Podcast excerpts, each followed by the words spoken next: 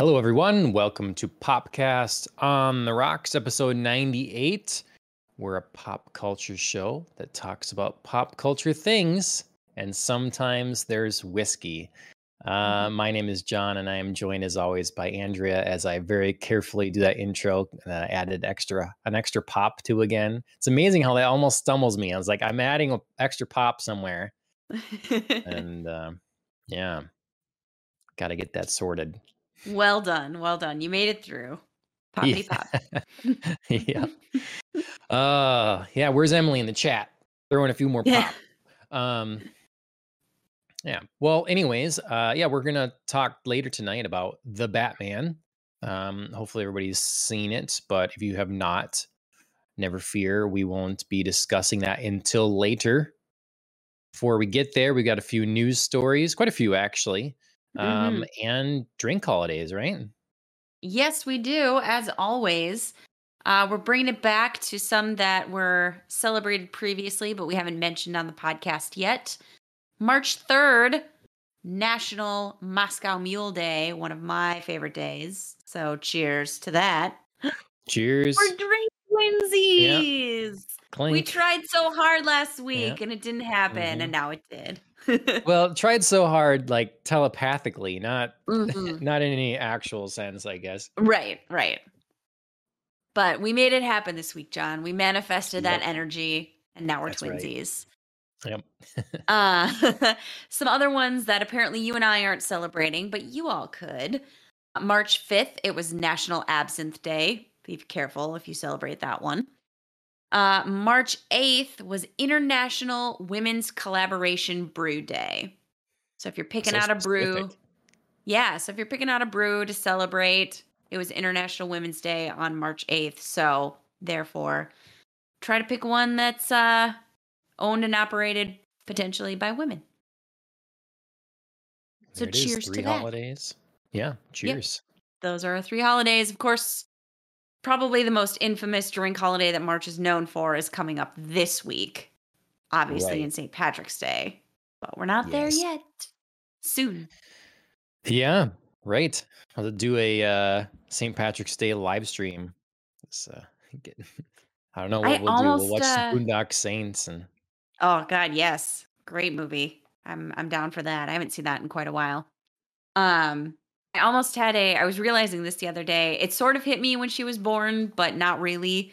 Um it's hitting me more now that she's turning 1. I almost had a daughter born on St. Patrick's Day, March 16th. Mm, So close. yeah So close. yeah uh, you know but you don't really want that right because you, you don't want the the birthday taken over by that's why i was thinking like someone's born on christmas or whatever Yeah, I feel Oh, like your Christmas is harder though. yeah Cause it's like you already get presents for Christmas and it's such like a big holiday that everybody's thinking Yeah. about. St. Patrick's Day is a little less present oriented. So you could still get, you know, like your birthday gifts and it wouldn't be like, here's your combination birthday Christmas. Like, yeah right you son of a bitch.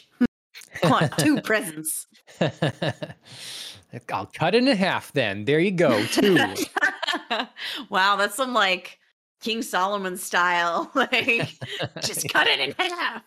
yeah yeah Uh, all right well um what have you been up to this week Um, Anything, um, honestly, crazy? not a whole, not a whole lot in terms of, um, you know, the entertainment world. We've been watching some more Explained on Netflix, and that was pretty Hmm. fun. Got to some cool episodes. Um, I know we were talking about the one that I watched on chess the other week, and that was that was a fun one. We watched one on dance crazes. Um, you know, Oh. everything that like goes around TikTok and like how how does that get started and who who benefits from that like you know if you started a dance but you're not a very popular influencer and then an influencer takes over your dance and gets to monetize from it who gets copyright and apparently copyright around choreography and dance is so loose in the US there's basically almost no dances that can be copyrighted. It's i mean Mm, there are some but it's very few because it's very very specific around what constitutes yeah. a copyrightable like move or set of moves. Yeah that's got to be pretty tough. Yeah. So it's It's uh, my mind went first went to like the um the uh involuntary dancing craze. I don't remember the year or whatever that it took place, but Mhm. allegedly, you know, in some village, some people would literally dance until they would drop dead. Oh my and so god. it kind of started to spread before the- all of a sudden the whole um like courtyard or whatever was full of people Yeah. that were dancing until they're wearing holes in their shoes or their feet are bloody or whatever Sure, and sure. they ended up like wrangling people up and bringing them to some church and doing some sort of mass like blessing thing or whatever to solve the whole thing so That is a crazy story. I've never heard that before. Yeah, yeah. Um, e- the, of course, there's debate on you know what is the cause. You know, um, yeah, eh, whether uh, you know how much how much is real. Were people trying to like get out of doing something? You know, Mm, did it sure. start as seeking attention? You know, but how did it? You know, it wasn't a thing where people were just like, "Well, I get tired and now I go home." Right. like, "No, I'm collapsing." And Right. uh, I'm injuring yeah. myself. uh-huh. Yeah.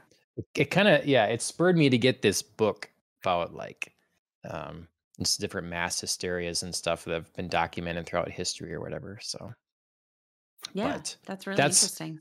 very different options for dance uh related Dance topic. crazes. Yes. Yeah. Yeah, it was uh, fun. I renato's mean, in the chat just want to say hey renato thanks for jumping in hey, how's it going? Um, yeah, it was really fun. I I also learned that um, you know, there was kind of a section about like the rise of the music video and how much dance played into releasing a song. Then, you know, you wanted to create a video Mm. with like a, a dance move that was patented or like dances that people could do because then they felt more connected to your song. Um, and I learned that Psy, when he released Gangnam Style, literally broke YouTube. I did not know this.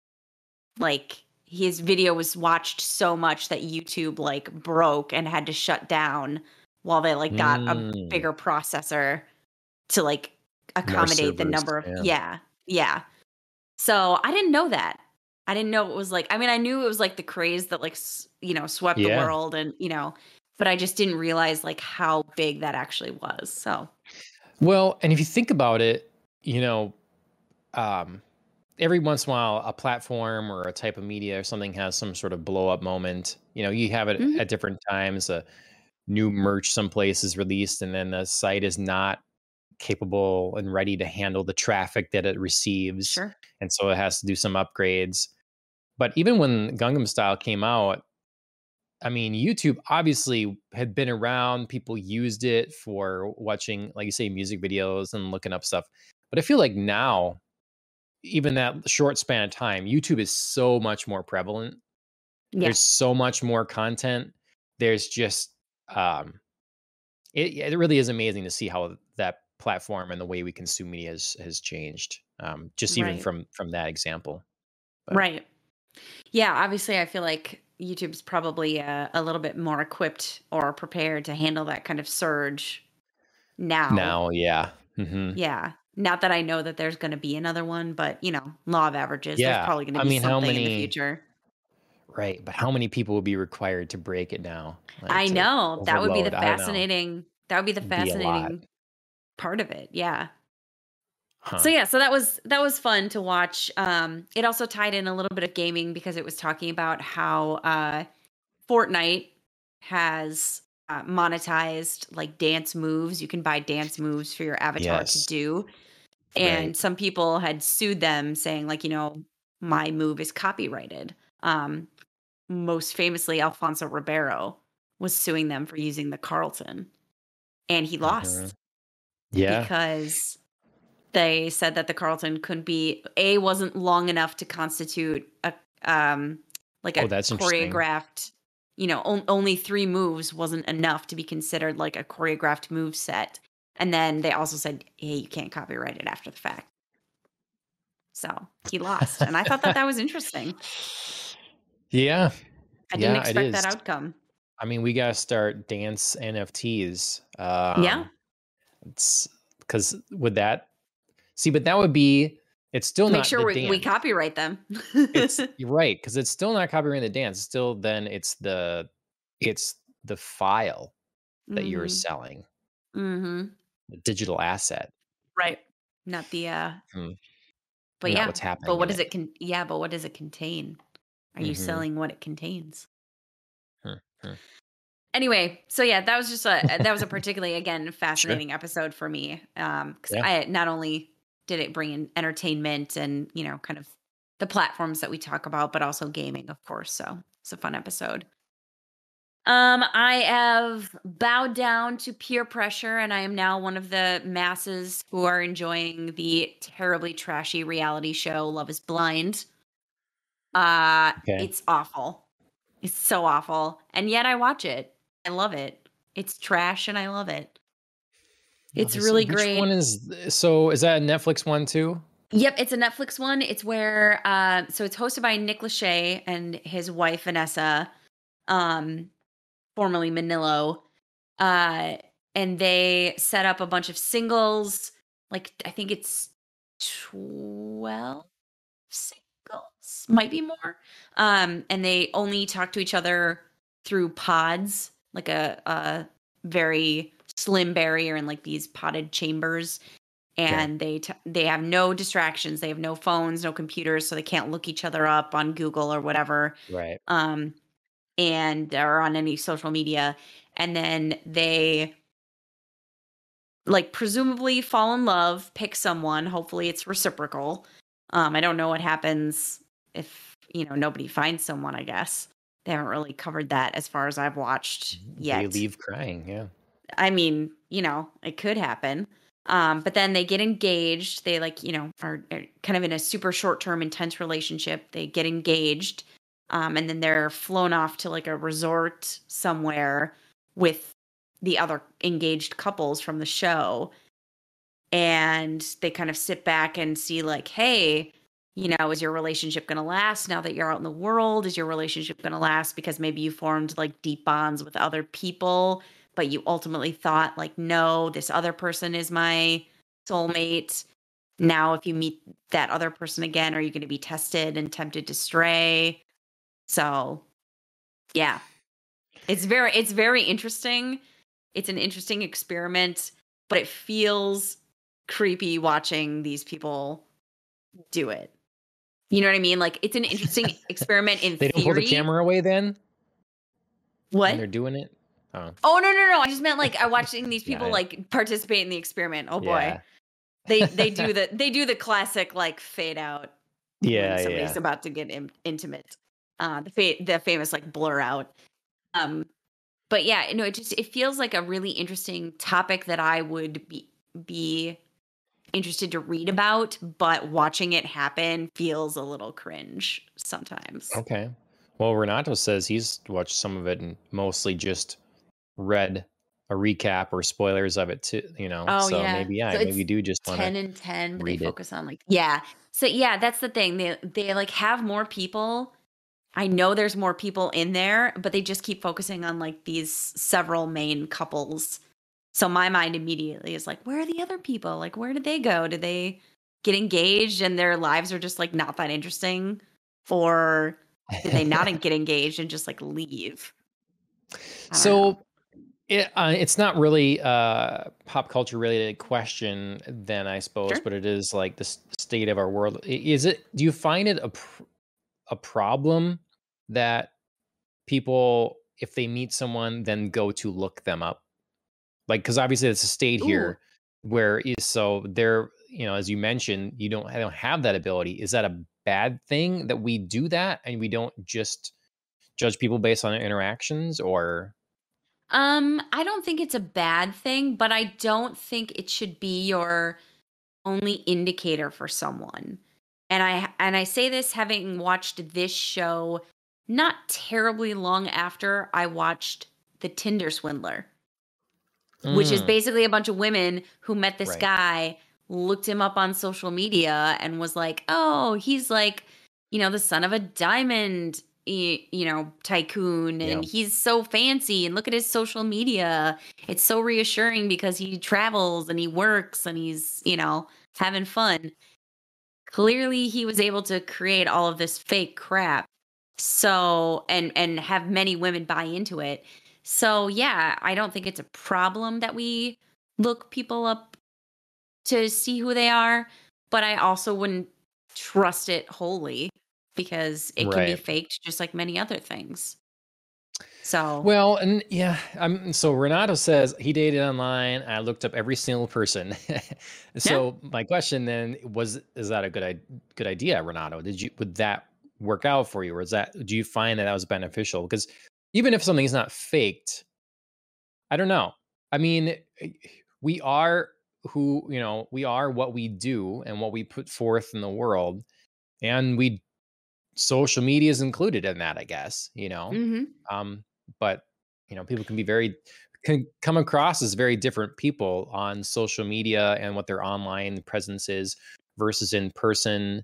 And you know, we are multifaceted. So like hmm are you I don't know. I I mean I understand. I think everybody's gonna do it. If they meet someone and they can, they're gonna look them up on social media. Like that's not it's good that's what's gonna happen.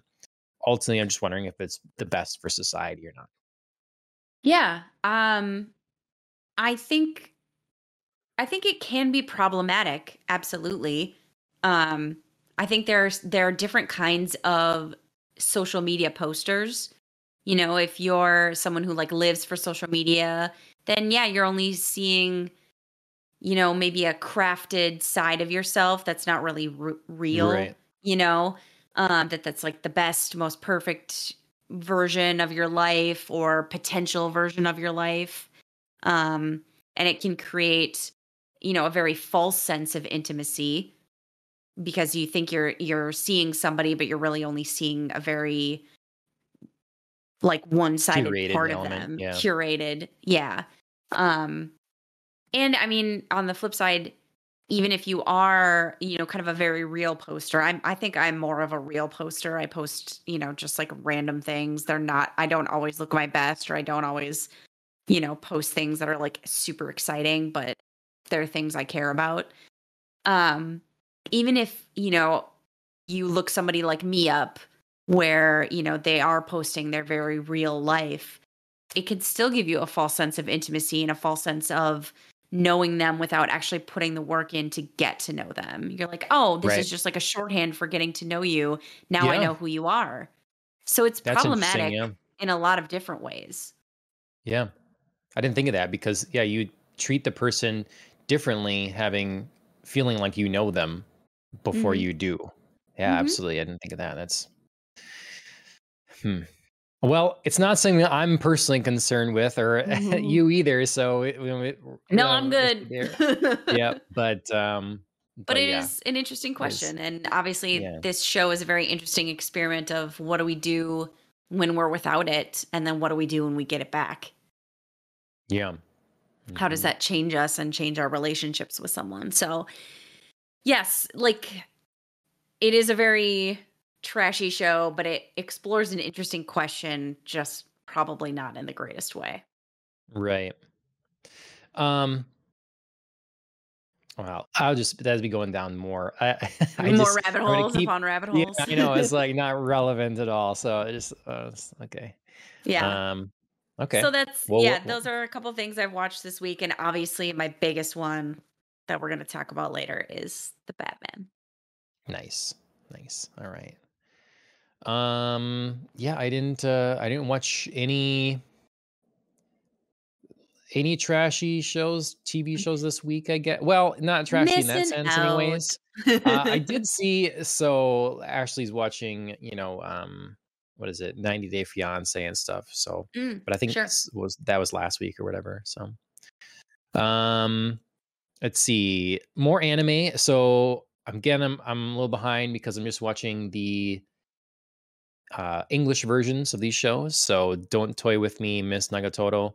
Watch episodes six through nine. Episode nine just came out this weekend and um so you're all caught up. it's yeah, it's so good. It's it's so much it's just a lot of fun. Okay. Um really liking it.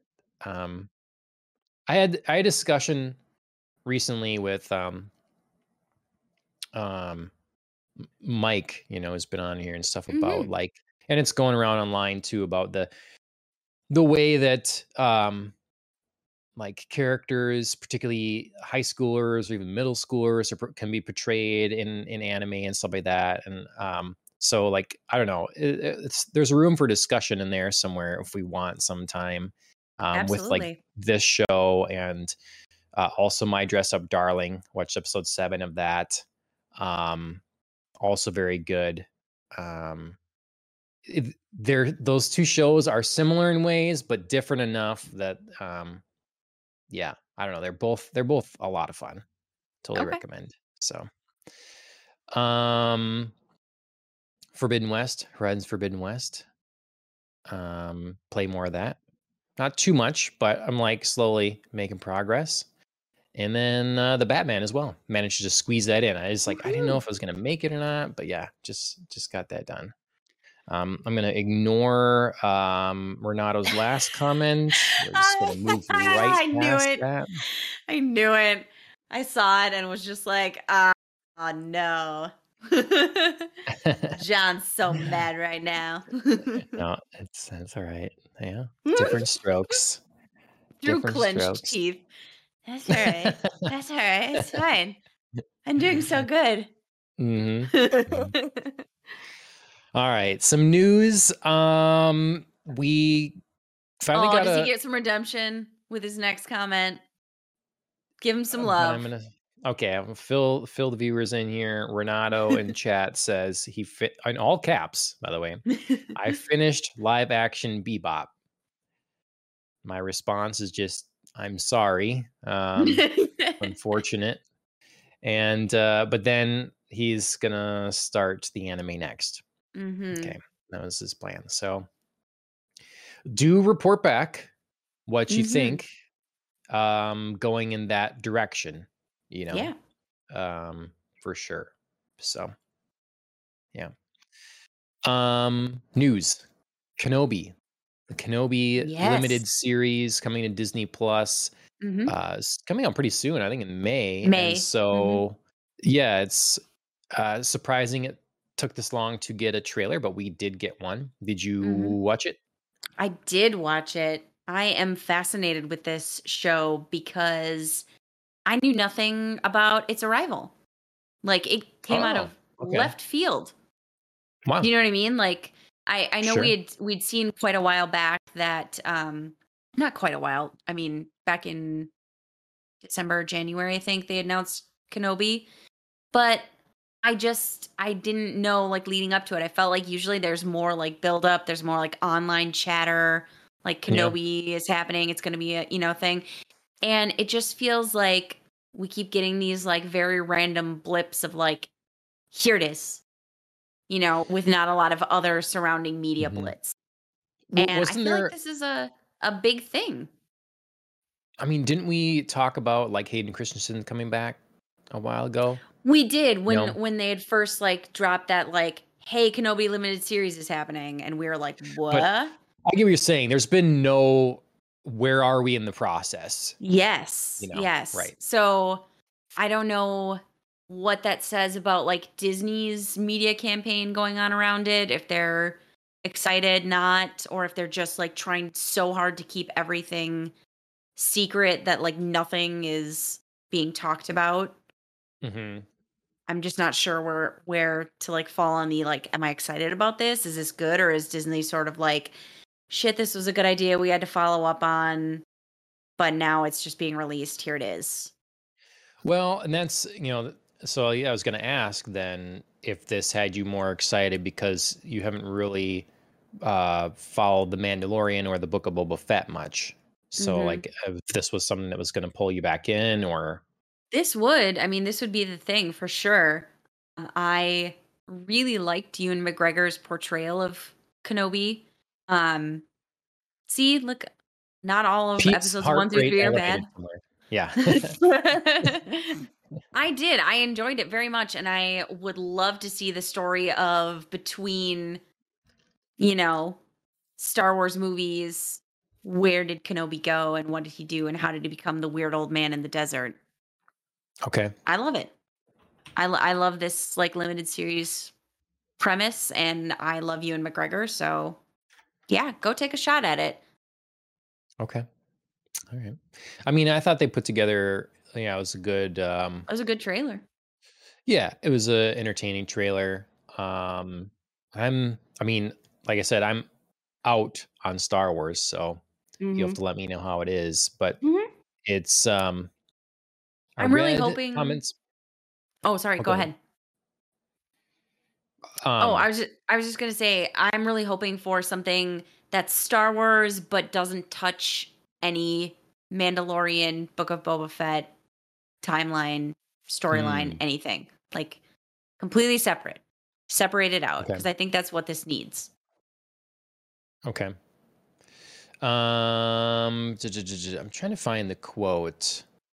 Read online so somewhere. uh, yeah so it, it was uh, one of the concerning things to me i guess um Mhm. there is uh this show had a delay and they had a bunch of rewrites that happened to it and so we were like oh what's Mm. happening there Yeah. and apparently uh kathleen kennedy was talking to entertainment weekly and um they had to they they shifted what they were looking for they they decided the show was too dark and Hmm. wanted something more hopeful and uplifting quote unquote Okay. hopeful and uplifting so um she says in quote and it's tricky when you're starting with a character in the state of obi-wan would be in Hmm. coming off of revenge of the sith that's Yeah, a pretty total bleak period of devastation. time can't just wave magic wand with any writer and and arrive at a story that is necessary that necessarily reflects what you want to feel unquote so Mhm. it's i don't know i mean like what this it, to me it's like you have this time period and you have right the story that it is so shouldn't you be Mm-hmm. approaching it with not the story you want to tell but the story that is there Ooh, I mean, that's that's tricky, I think, because any story is a story you want to tell, hopefully. But yes, you should balance that out with where the character is at, especially if they're a previously existing character. hmm Do you know what I mean? Like there's Yeah. I don't see anything wrong with like I would like for Obi-Wan to end up here and maybe that's a more hopeful place. Um and it seems maybe unrealistic at the start of his journey, but if you like start it along and it when you're writing it out if the character you know follows that and it seems organic, sure. If it doesn't, then yeah, you're going to have to change your story. Hmm. So I so I, I don't I, I I think that it's a good thing to go in with the mindset of I want this to be the end goal, but you have to be fluid. hmm Yeah. I think that, you know, I think that this area of Star Wars has been explored a number of times with the game uh Jedi Fallen Order. We have this Mm, the sure. animated series Star Wars Rebels. Um we get a bit of uh Kenobi in there. We've had comics and stuff like that. And I honestly think that I think that there is this temptation they really want to see I don't know that it should this should be called Kenobi, is what I'm thinking. Because how Mm. much are you going to be giving Obi-Wan to do in this setting and time place? I think they're going to have to change dramatically. The idea is that Obi-Wan guarded Luke. His Mhm. task was here's the kid, we're going to make sure he stay I stay unknown and unseen and he stays unknown and unseen. And so Mhm. that's kind of limiting in terms of what he can do and where a show can go. So they're going to have to branch dramatically to other places and people to cover because the trailer shows Inquisitors. So really maybe the Right. show is more about um the hunt for Kenobi but also any remaining Jedi. You know, we've seen that during the Yeah. time. This is the great whatever that you know Vader is has these Inquisitors and they're combing the galaxy looking for any other Force sensitives to destroy and anyone else Mhm. that was left. So Mhm. I don't know. Yeah. I- yeah. I w- I would agree with that. I mean, the trailer does seem to hint that that's the premise of Mhm. The story, and maybe, yeah, maybe calling it Kenobi is wrong.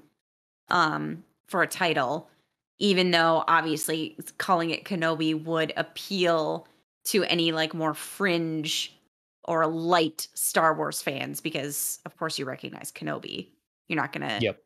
not, not gonna maybe tune in for a show that's called like The Inquisitors or The Jedi Hunt or whatever. You know what I mean? Like it's just Mhm. not gonna pull you the way that like calling it Kenobi will. On the flip side of that, is it is it a mistitle? Like we talked about the Birds of Prey and the Fantabulous Emancipation of Harley Quinn. That movie is about Harley Quinn. Like Yes. put her first because then we won't go in thinking this is a movie about birds of prey. So it could be the one of those kind of titles where I, maybe you, but probably I watch it and say this is a wrong title. Yeah. Well, and the same, I mean, even Lucas themselves then did that with Book of Boba Fett. Mhm. Like the book, when you just say the Book of Boba Fett, to me, that really sounds like, you know, the biography of Boba Fett, the Right. the life and tales of Boba Fett. And Right. that's a pretty long and and dramatic thing or whatever. Well, everything that people liked about that show had nothing to do with Boba Fett.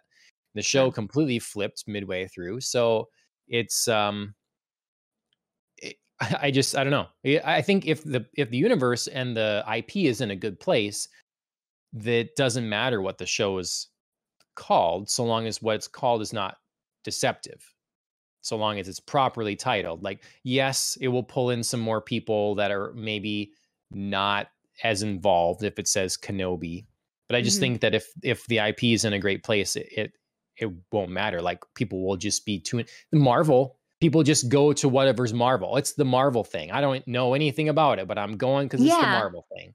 You know, But but that's isn't that marketing as a whole? Like it's they always they don't release Shang-Chi, they release Marvel universe. Like Marvel is everywhere. Marvel Shang-Chi. You know what mm-hmm. I mean? Or we were just talking about this for Ridley Scott. It's Ridley Scott's Raised by Wolves. Even though Ridley. Scott has basically nothing to do with it anymore. It's a name recognition.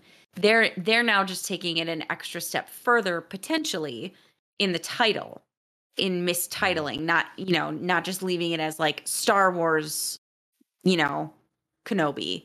It's like, oh, it's Kenobi. So that way we're going to pull you in even though we're telling a different story. Do you know what I'm trying to but say? it could be it could be blank a Star Wars tale. You know, yeah, it with all, could you know, be. It yeah. could be. I'm just saying they're taking it the next step further Yeah. potentially. We we feel that about, you know, like Book of Boba Fett and we feel that about, you know, Birds of Prey. We don't know. Maybe Kenobi is the same way. Maybe it's not. Maybe it's more involved with him than we think it is. But it is Yeah. hard to tell from the trailer. Yeah. Yeah. Well, that's coming pretty soon. So It is. for everybody interested, there it will be. Um coming less soon, but still on Mm. its way. Uh, another television show, The Boys season three. Now this I- was a trailer. Yo. Oh, so you did watch it. Okay. I didn't know Uh, as I yeah, I posted did. spoilers because I'm just like in case. I'm okay. I'm All okay. right. They and they did Okay. it in a like spoilers, but it's so brief.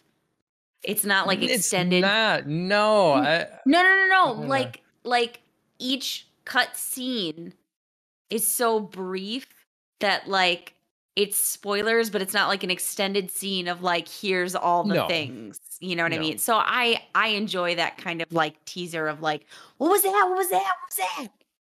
it was well. It was a well. It was well done. I just Well done. It, I knew Major it, spoiler, I though. some right.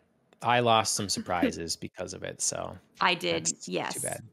but I'm kind of okay with it because I because I was intrigued enough by the big reveal to be like, oh, happen. What are they gonna do about that? Mm, Oh my god, what does this mean for the mission? I, I it pulled me in personally. It Okay. could it could warn other people off. It could disappoint other people that they know that turn is Mhm. coming. For me, it made me more excited. just made you more excited. Okay. Yes. Right. I am going to warn Chris if he wants to watch it that there is a huge, yeah. huge, huge spoiler because he's such a fan of the I boys just- as well. I'm going to warn him that there's a huge, major spoiler in it, and watch it or don't.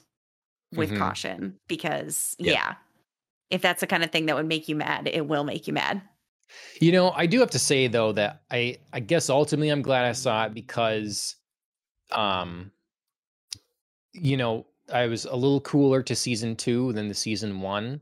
So getting this trailer for uh season 3 kind of like okay, you know, I want to it got me Back ready to it. see it again, you know. Mhm. Still is concerned where it's going to go or whatever, but it's uh it was it was a well cut trailer. It looks like a lot of interesting Excellent things music. happen. So, yeah. Mhm. Yep. Um, Renata says it's going to be the first episode spoiler, right? Yeah, it certainly could be, and then they deal with it the whole season. Yeah, Could be. sure. Um, I gotta say just a couple things about the boys. Um, uh, side note to that, um, Amazon Prime has a animated series, short series right now. Yeah. Um, on the on the boys universe, um, on their platform right now, which I did not know existed. I think I found out like last week, so I need to go see that. But if you want to get like in the mindset, it sounds like that's the way to go. Um, talking about the trailer though, number one, glad to see Homelander is just as freaking weird as he always is. He had yeah, several Mhm. scenes that were just like, oh god, you big weirdo. Um, two, this is not a spoiler because it's been out there forever, but just in case, spoiler, Jensen Ackles as Soldier Boy looks great. Looks fun. He looks crazy and twisted, and I think he's just gonna fit right in that universe. Uh three, this season looks like very colorful. Do you know what I'm saying? Like just like like uh, just w- the brief impressions I got from the trailer, everything was very colorful, poppy, like kind of almost in a not so gritty, dark place as some of the other seasons have been. Like season one was so like dark and gritty, even the colors felt very muted when you were Mhm. watching it. And now this looks, you know, extra bright. Um, so I don't know if they're like shifting a tone, if that's gonna be like this season's just gonna be kind of a different focus. But I just noted that in the trailer. It'd be nice if it was a little more fun, maybe. You know, Yeah. and don't get too uh too dark all But the in time. the It'll fun, there's be just such weirdness. stuff. Oh yeah, Yeah. I mean they made that very clear from the trailer as well. It's still gonna be bloody. Um, Yeah. But yeah, there could be more like fun, humorous storylines to go with the Yep. gore. I was going to bring this up too, and Renata mentioned in chat here that the Homelander actor was arrested not long ago. Got in some sort of Oh. bar fight. So oh no. Well, at least he doesn't have laser eyes in real life to melt someone in that bar fight. yeah, yeah. I mean, I I, I haven't heard you know who's a, what really came of that or anything. Just yeah, that was the initial story, and I haven't heard anything anything since. So, Whoopsie. but yeah, I think that was June or something. June or Okay. July is coming. So, uh, th- this show premieres. So yeah, it's long. June. Yep. Okay. Um, all right, sticking on, well, not sticking on it. I guess it's a completely different kind of subject, but uh, uh the PlayStation event, they had a it kind of announced uh, a Yeah. state of play and um did you get to see any of the stuff that was announced at this or any, I got to see event? clips, but I did not tune into the event, unfortunately. Okay. No, that's not a big deal. It's uh it was to me pretty underwhelming. Uh but I guess it, I, th- I think it's, it's just what we have to expect now. You're just going to get these things. They have some stuff that's for someone get someone excited, and then um, Some of this I feel like I've seen mostly- before. Some of it looks new. yes, yeah. I mean, they sh- like they show new footage for Ghostwire Tokyo and new Sure. footage for uh Stranger in Paradise, and then announced a demo, new footage for Forspoken. You know, like a lot Okay. of it was stuff that has been shown before, but Mhm. uh, not all of it. Uh, it opened with Exoprimal, which is a new IP. Yeah. Um, and then the big surprise to me that was cool was the Ninja Turtles collection. Mm-hmm. Um, Konami's putting out this collection of classic Ninja Turtle games. I don't know, it's more than 10 games or something like that. Nice. And you can save and you know, adding some modern features to them and whatnot. So, and it's I think it's gonna be a awesome. forty dollar game, and yeah, I, and no one was expecting it, so that'll be fun. Yes. Um, and then Returnal gets a DLC mode, like with a different mode that uh, allows you to play co op together with Oh, someone. cool. So, yeah, So some fun stuff. Were those were those Yeah. kind of your highlights? yeah. I mean, there's a few? JRPGs that didn't like strike me as something that I was really, really interested in. Mhm. Um, some other stuff I'd already seen. Ghostwire Tokyo, I think, is looking really great. I think, I think that could be really fun. So, but I don't need to see more of that either. You know, it was kind of getting. We're gonna get to that point with we where we were at with Deathloop, where it's just like, okay, already. I don't need to see Deathloop again. Right. I'm You sold. know. Thank Yeah. you. Right. So, um, okay, back to movies and television and stuff. Um, actually, I should should switch these around. Let's stick to game. Yep. No. Okay, Let's stick to games for a second. All right. So, uh, just as we had mentioned a couple weeks ago, because we've been talking about consolidation in the gaming industry and all that stuff, and um, again, me not being super concerned about it, we talked about some former Witcher CDPR devs leaving to make Mm, their own mhm. studio and they're making a new game. Now we have another one. Um, Ikumi Nakamura is a woman that sh- first showed up on stage for Ghostwire Tokyo. That like Mhm. people became aware of her and stuff, and um, her social media blew up and everything. And then she left the company and had a kid and everything. Well, now she's starting her own uh, studio, game studio, and it's called Unseen.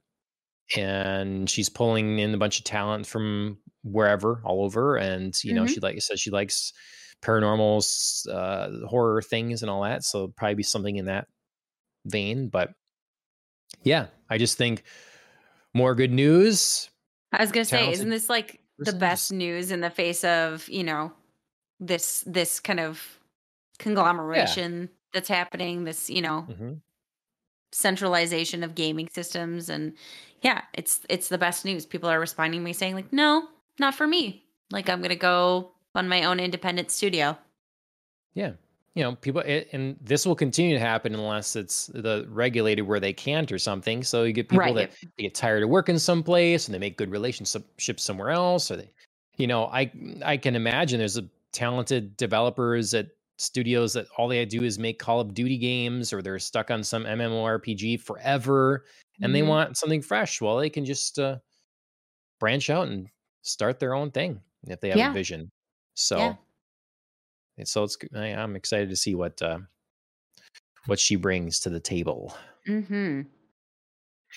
Um so before we switch back into movies then I'll talk stay on gaming and go uh I wanted to bring this up because it's it's everywhere. We don't generally get very uh political here, but it's a current topic, I guess. Um just seeing that everyone, almost everyone is jumping on board with leaving Russia in the Mhm. gaming space. So we've got um Microsoft, Take Two Interactive, Ubisoft, Electronic Arts, Activision, Yeah. Epic Games, CDPR, Bloober Team, Supercell, CI Games, all of them and Mhm. more have um, decided to, in one way or another, um, cut ties. And so this is want to see what you thought of it want to give my two cents you know my two cents is just that i don't see this being particularly helpful. Um, it's ultimately just hurting people um, that don't have anything to do with anything. Uh, nintendo just now they announced it's um, it's not their doing but they people can't buy stuff from the nintendo eShop right now because the payment service that they used um, was shut down. So now Nintendo can't sell games on Mm. Their eShop because that payment system said no, we're we're backing out. Um, and it's having other effects now as well. Russia is reportedly legalizing some forms of piracy. So they're like, okay, if you go and you steal whatever game or whatever you want, we're not going to come after you. Go for it.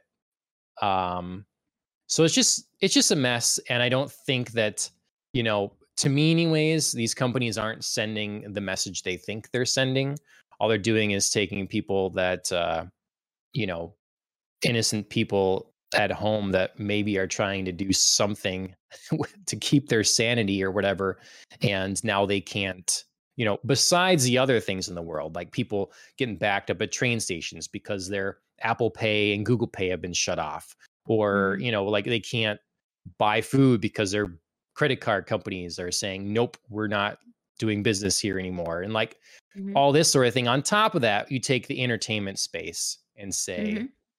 no so mhm yeah that that i read uh, several different articles um, kind of talking about sanctions more broadly um, than than mm-hmm. just you know the the gaming sector um, and that is the danger of sanctions you know, like sanctions that aren't yeah. leveled at a country but are more leveled at the everyday citizen.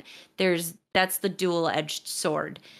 Um, you know, on the one hand, you hope that what you're doing is making things like this difficult so that everyday citizens push back against their government saying like listen knock it off we don't support the war like you have to stop this. We we don't want it anymore because look at all of what's happening. Look at the repercussions that we your people are facing.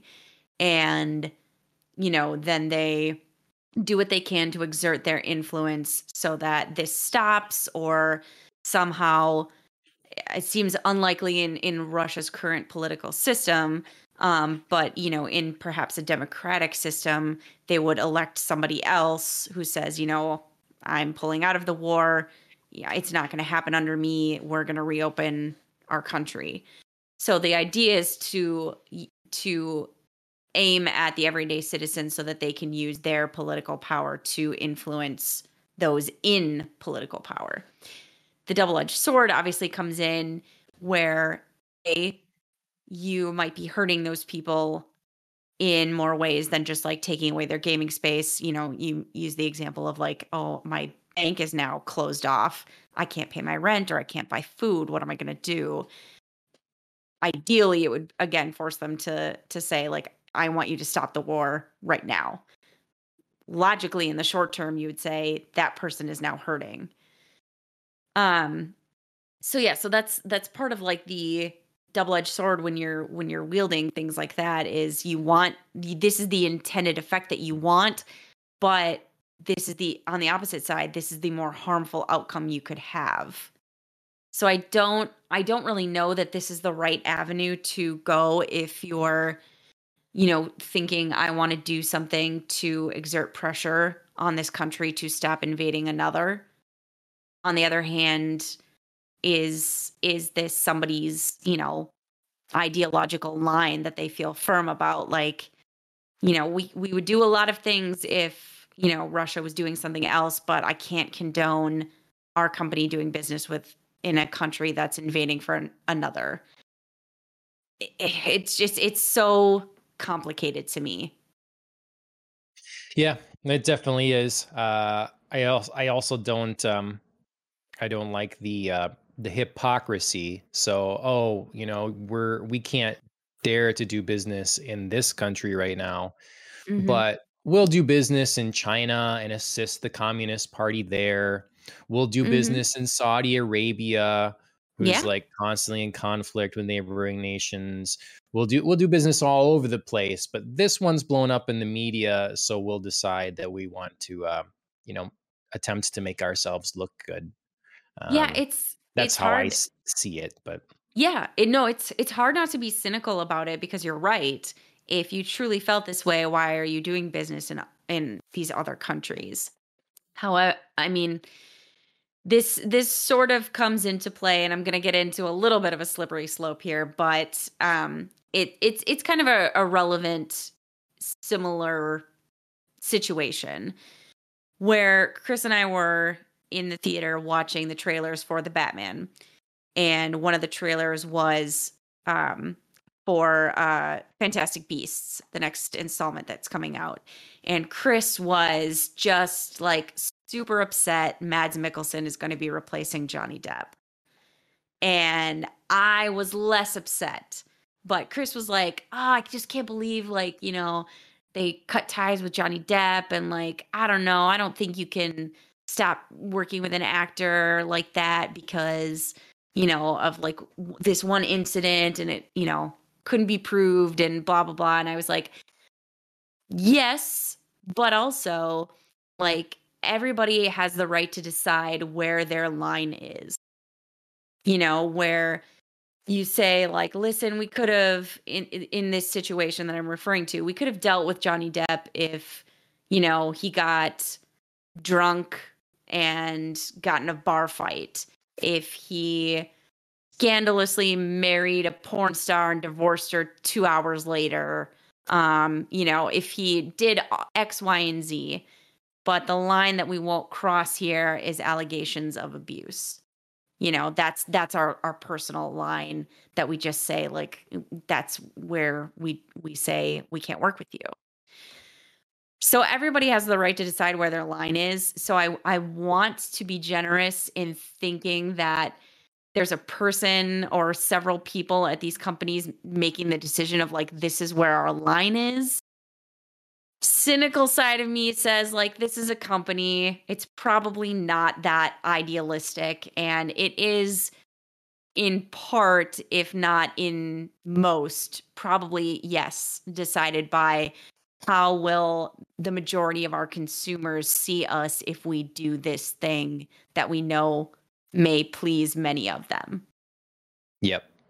I mean I, yeah i'm i'm on the cynical side because like you say you know Ethan, obvi- you know usually when i'm arguing almost anything it's never in that um someone or some entity can't do something. Mm-hmm. it's whether i think they should or not or if they're being consistent mm-hmm. because if anything if anything drives me crazy it's hypocrisy or injustice and yeah i don't think for a second anyone is like well our moral line at warner brothers is an actor facing allegations of something it's what is the pr going to be for us mm-hmm.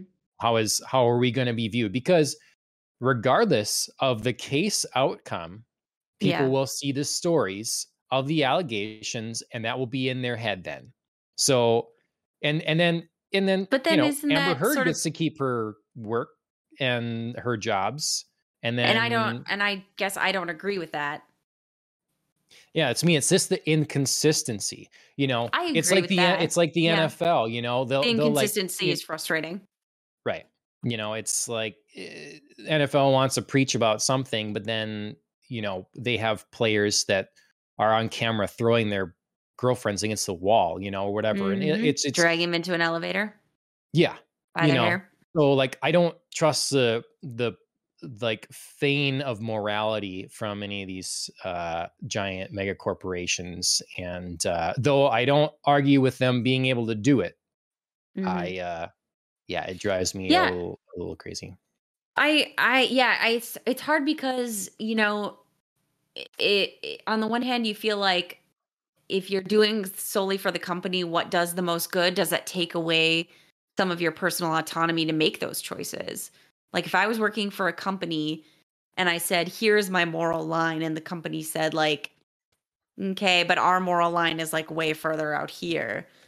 Mm-hmm. Or mm-hmm. if my moral line was further out than a company's, and they said like nope you have to have that like when when do i get to have the choice or when am i making the choice based on morality but then also happens to have this side effect sometimes of being on the right side of popular opinion mm-hmm. can i mm-hmm. can i never get credit for having my moral line and that was my moral choice regardless of public opinion and public opinion just happened to decide with me it's really tricky when you're thinking about working at a company because you're never sure who exactly the buck stops with because they never come forward to say I solely me executive, you know, number 23 at Warner Brothers made this decision.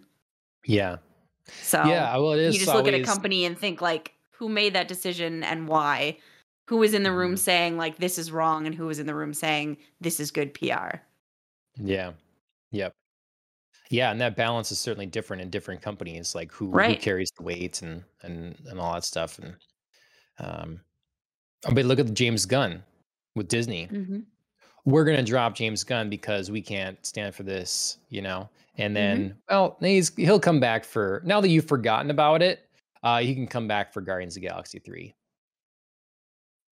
Oh, sure, sure. you know it's like he, Yeah. he you know you're gone we don't we're separating we're we don't you know so then he goes to work for dc for a couple films and a show and whatever and marvel's like actually yeah come back that's all right it's fine so Yeah. because there's because there was no morality there it wasn't about it was just about saving face not you know but Mhm. I, I it's i'm glad someone maintains the the hope there the of uh, someone means somewhere something good somewhere Mhm. so Yeah, I, I I don't know. It's it's really hard. I mean, both scenarios play out in your mind and you're never sure which one is is the one that's, you know, the right one and and who gets to make that decision or if somebody makes the decision and then somebody else says like and it's good PR or yeah you know, somebody makes the good PR decision before you have to like approach your moral line. so, and and sometimes look there can be a win-win you know it, Mm. it doesn't have to always be like for instance um every new product reveal or whatever apple talks about how green it is and the different things they're doing for for the environment for each one Mhm. well the cynic can say well you don't actually care you're you're saving money doing this you know by Mhm. by building a machine to uh, quickly pull apart an iphone and recycle most of the materials so you can use you're saving money.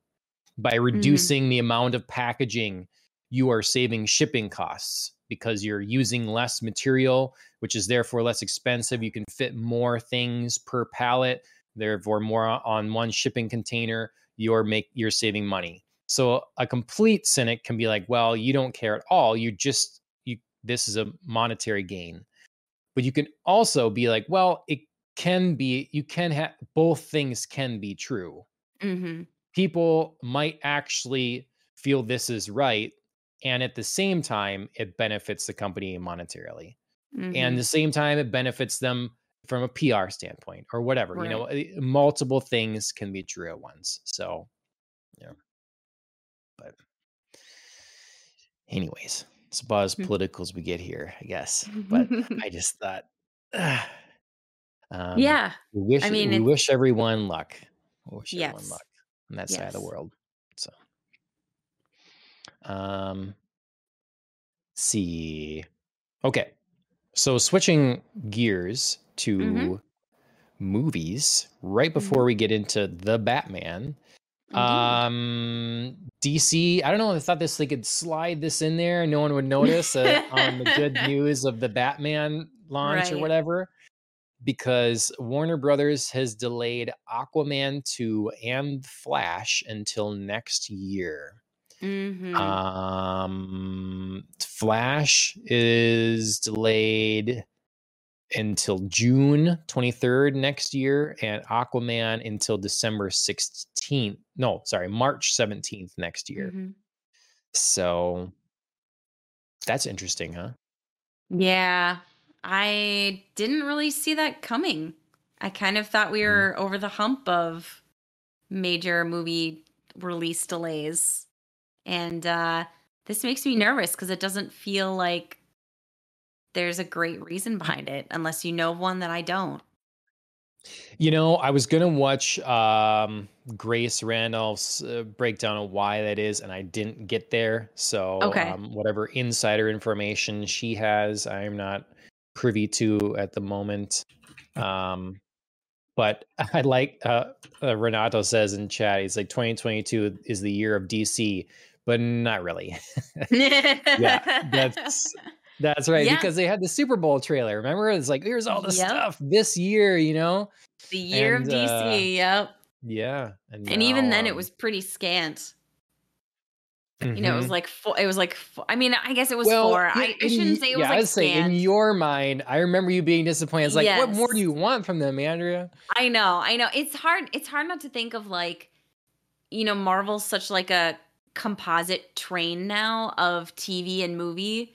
So it just Mhm. feels like feels DC united, should be like, like there should be yeah, there should be like TV shows pumping out that they're endorsing and and you know flashing up on their year of DC and as well as movies. So it felt like there should be more content, but it's hard to get back into that. Like they're just talking movies. These are big blockbustery tentpole kind of movies. Of course, there are only four of them in a year. You mhm. know, like that's Right. that's insane. But in my in my brain, I was sort of you know still on the like Marvel side of like, look at all the releases on you know Disney Plus Day that were about Marvel. It was just like insane. So Yeah. Well, and But it's not it- It's easy to get. It's easy to get carried away that way. I I like tweeted during the PlayStation State of Play, and you know, because people are thinking, well, God, PlayStation, what do they have this year? What give a tell us? What are you going to do? And it's like, well, you already got Horizon Forbidden West. We get uh Gran Turismo Seven. Supposedly, God of War Ragnarok is coming Mhm. out this year, and then maybe PSVR two. Like, what more do you want from a first, you know, from a game coming Like, how many, how many do you expect? And sometimes, yeah, when you look at like Nintendo, sometimes a lot of games, but you know, it's a lot of games that cost a lot less to make or whatever. So mhm. yeah, with DC, I it, it's just if I get what you're saying because it feels less unified. Because even if they come Right. out with a new Doom Patrol and they come out with an animated new season of Young Justice and they come out with a new Harley Quinn season and maybe they come out with a new animated uh, Constantine or Justice League Dark movie, all these things that are in the world, they're not connected. So Mhm. then, and they're not part of the same promotion. So yeah, but uh, he, uh, Renato was asking about Black Adam being delayed or not. And I don't see that being the case. Did you hear about that Um, one? Um, It might have been delayed by like a month or something, but it's still coming out in the summer. Okay, yeah, it's it's listed here as October twenty first. Oh, October 21st. Then So, it was coming out in the summer and now it's coming out October 21st. So, Okay. yeah, I don't know what the dealio is. I mean, a couple months doesn't seem like enough to do like shooting or script fixes. So, I don't know that that's something. Yeah, Maybe it's an editing fix. editing. Yeah, Effects, yeah. yeah. Hard to hard to mean, we know s- though cuz it's such like a short time in the in the time of movies that doesn't feel like enough time to really do much. You know, maybe they were gonna rescore it. You know, there's all kinds of stuff in post you could do that. You know, we saw the Snyder cut, saw the difference that that made. You know, they can Super true. completely go. Yeah. So, um, yeah. Well, 2023, the year of DC. Here we come. So, Yeah. um, let's see. So we got one more news story you found. What's this one here about? About the Batman's world. Yes, indeed. So, uh, HBO Max, um, again, something I really hadn't heard all that much about, um, was producing two different um, series based off of Matt Reeves' The Batman. There's going to be a kind of, you know, TV companion to his movie universe. And they've decided to cancel one of the two. And Oh, I one of them. Okay. Yes, I weirdly think this is the right one to cancel. So, Okay. spoiler alert, maybe. Um, if you haven't heard about this before, there no spoilers for the Batman, not yet. Um, but just spoiler alert if you haven't heard about this. Um, so the two shows that were in development, one was a was going to follow a cop in the Gotham Police Department and kind of, you know, his dealings with the characters that are in play in Matt Reeves' Batman.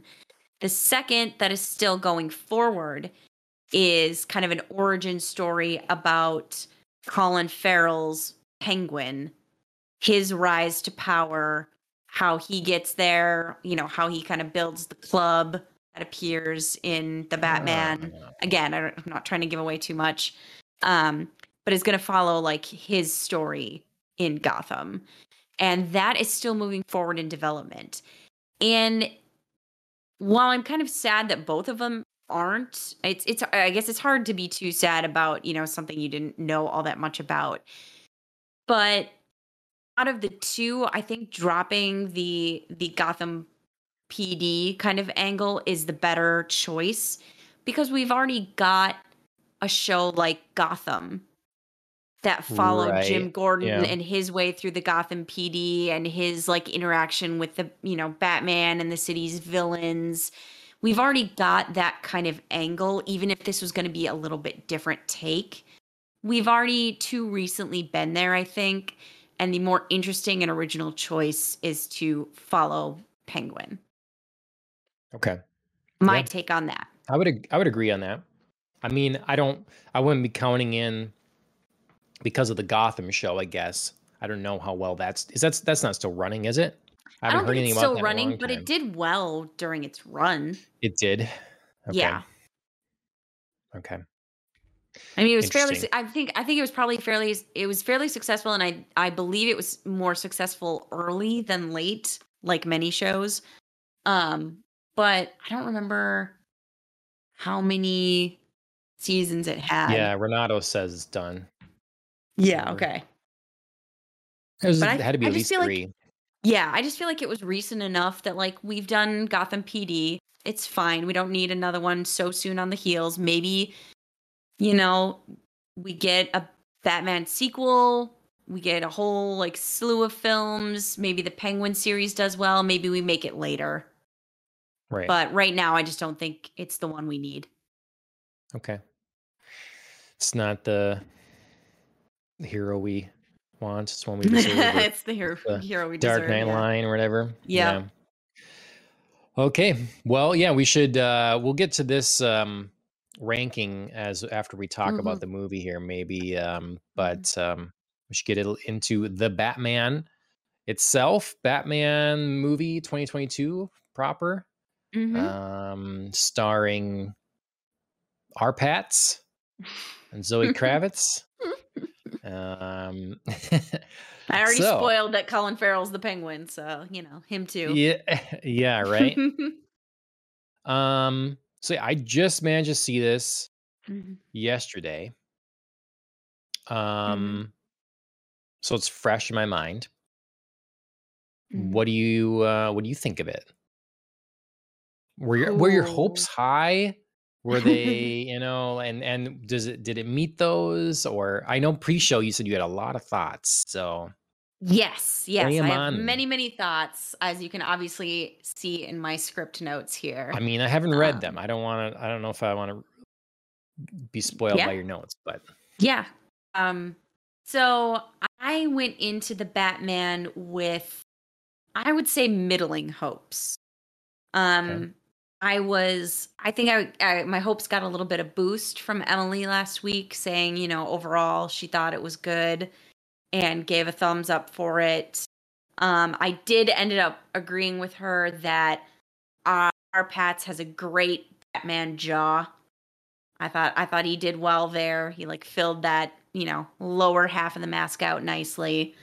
Um so going into it with middling hopes, this movie did exceed my expectations. Okay. Is it my number 1 Batman movie? No. But does it have a place at least in my top 5? Tell you later if it makes it into the top 3. Yes. Okay. It does. I thought it was very well done on the whole. There were some great casting choices very smart moves by Matt Reeves.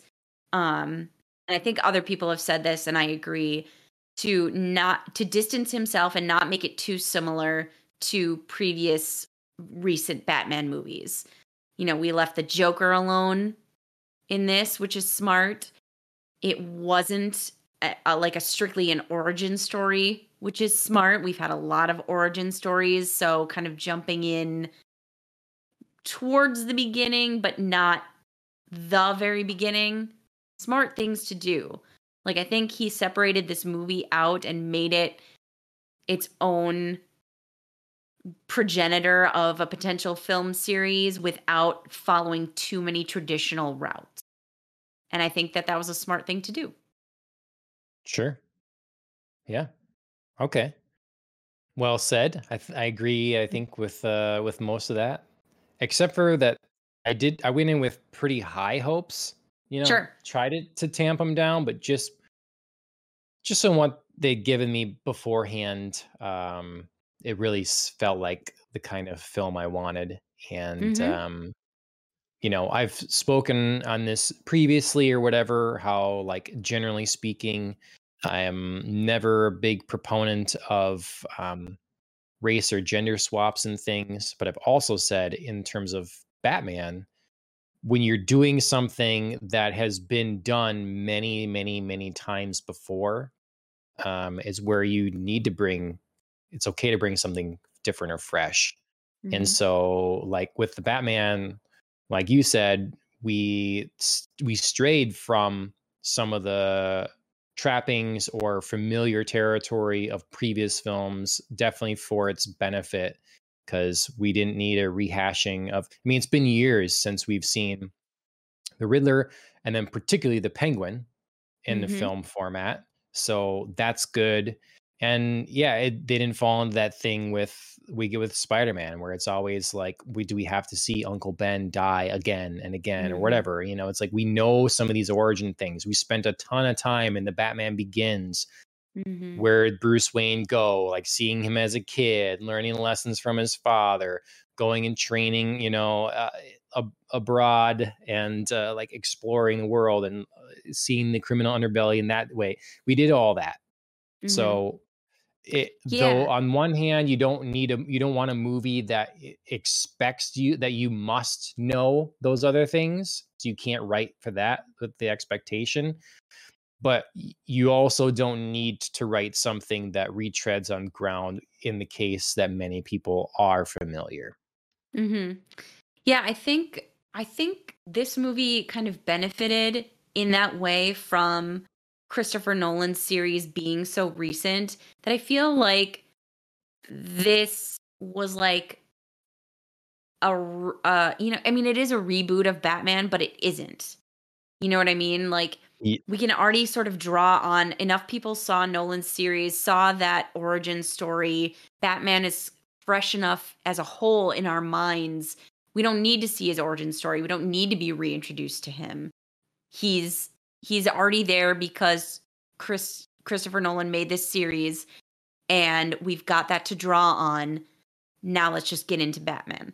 Like a different Okay. Batman, a different take for sure, but like like the story of his rise to being Batman is familiar enough in the recent entertainment mind that we didn't need to do an origin story. Yeah. Yeah, I and um like everybody has their different uh view of what Batman is or what it means to them. Like last week we talked, we got like you said Emily's impressions Mm-hmm. and uh she said her favorite Batman is um from like the 70s, 60s and 70s West. with uh Adam West, yeah. Mm-hmm. And that's definitely like it has its place, but it's definitely not what I'm looking for in Batman. And so when I went to this film, this is definitely the kind of thing I'm looking for when I watch when I go to Batman. It gives me Mhm. the sort of vibes that I would get watching the animated series. Um, we also got Batman being a detective, which I thought was really nice Mm-hmm. um we definitely he's it's always i mean the detective comics is a batman comic Mm-hmm. um he's both in the title besides like dark avenger and all these different things or whatever is um the you know the and the dark knight and whatnot he is the world's greatest detective Mm-hmm. but we don't get that much and to me this movie was the closest batman film we've had to um a murder mystery story that batman must solve and he does so with the help of alfred and jim gordon Mm-hmm. and i like that a lot um Mhm. I was happy to see it, and I hope if they're making more that this isn't a one-off kind of format um, for this Batman and this Riddler case.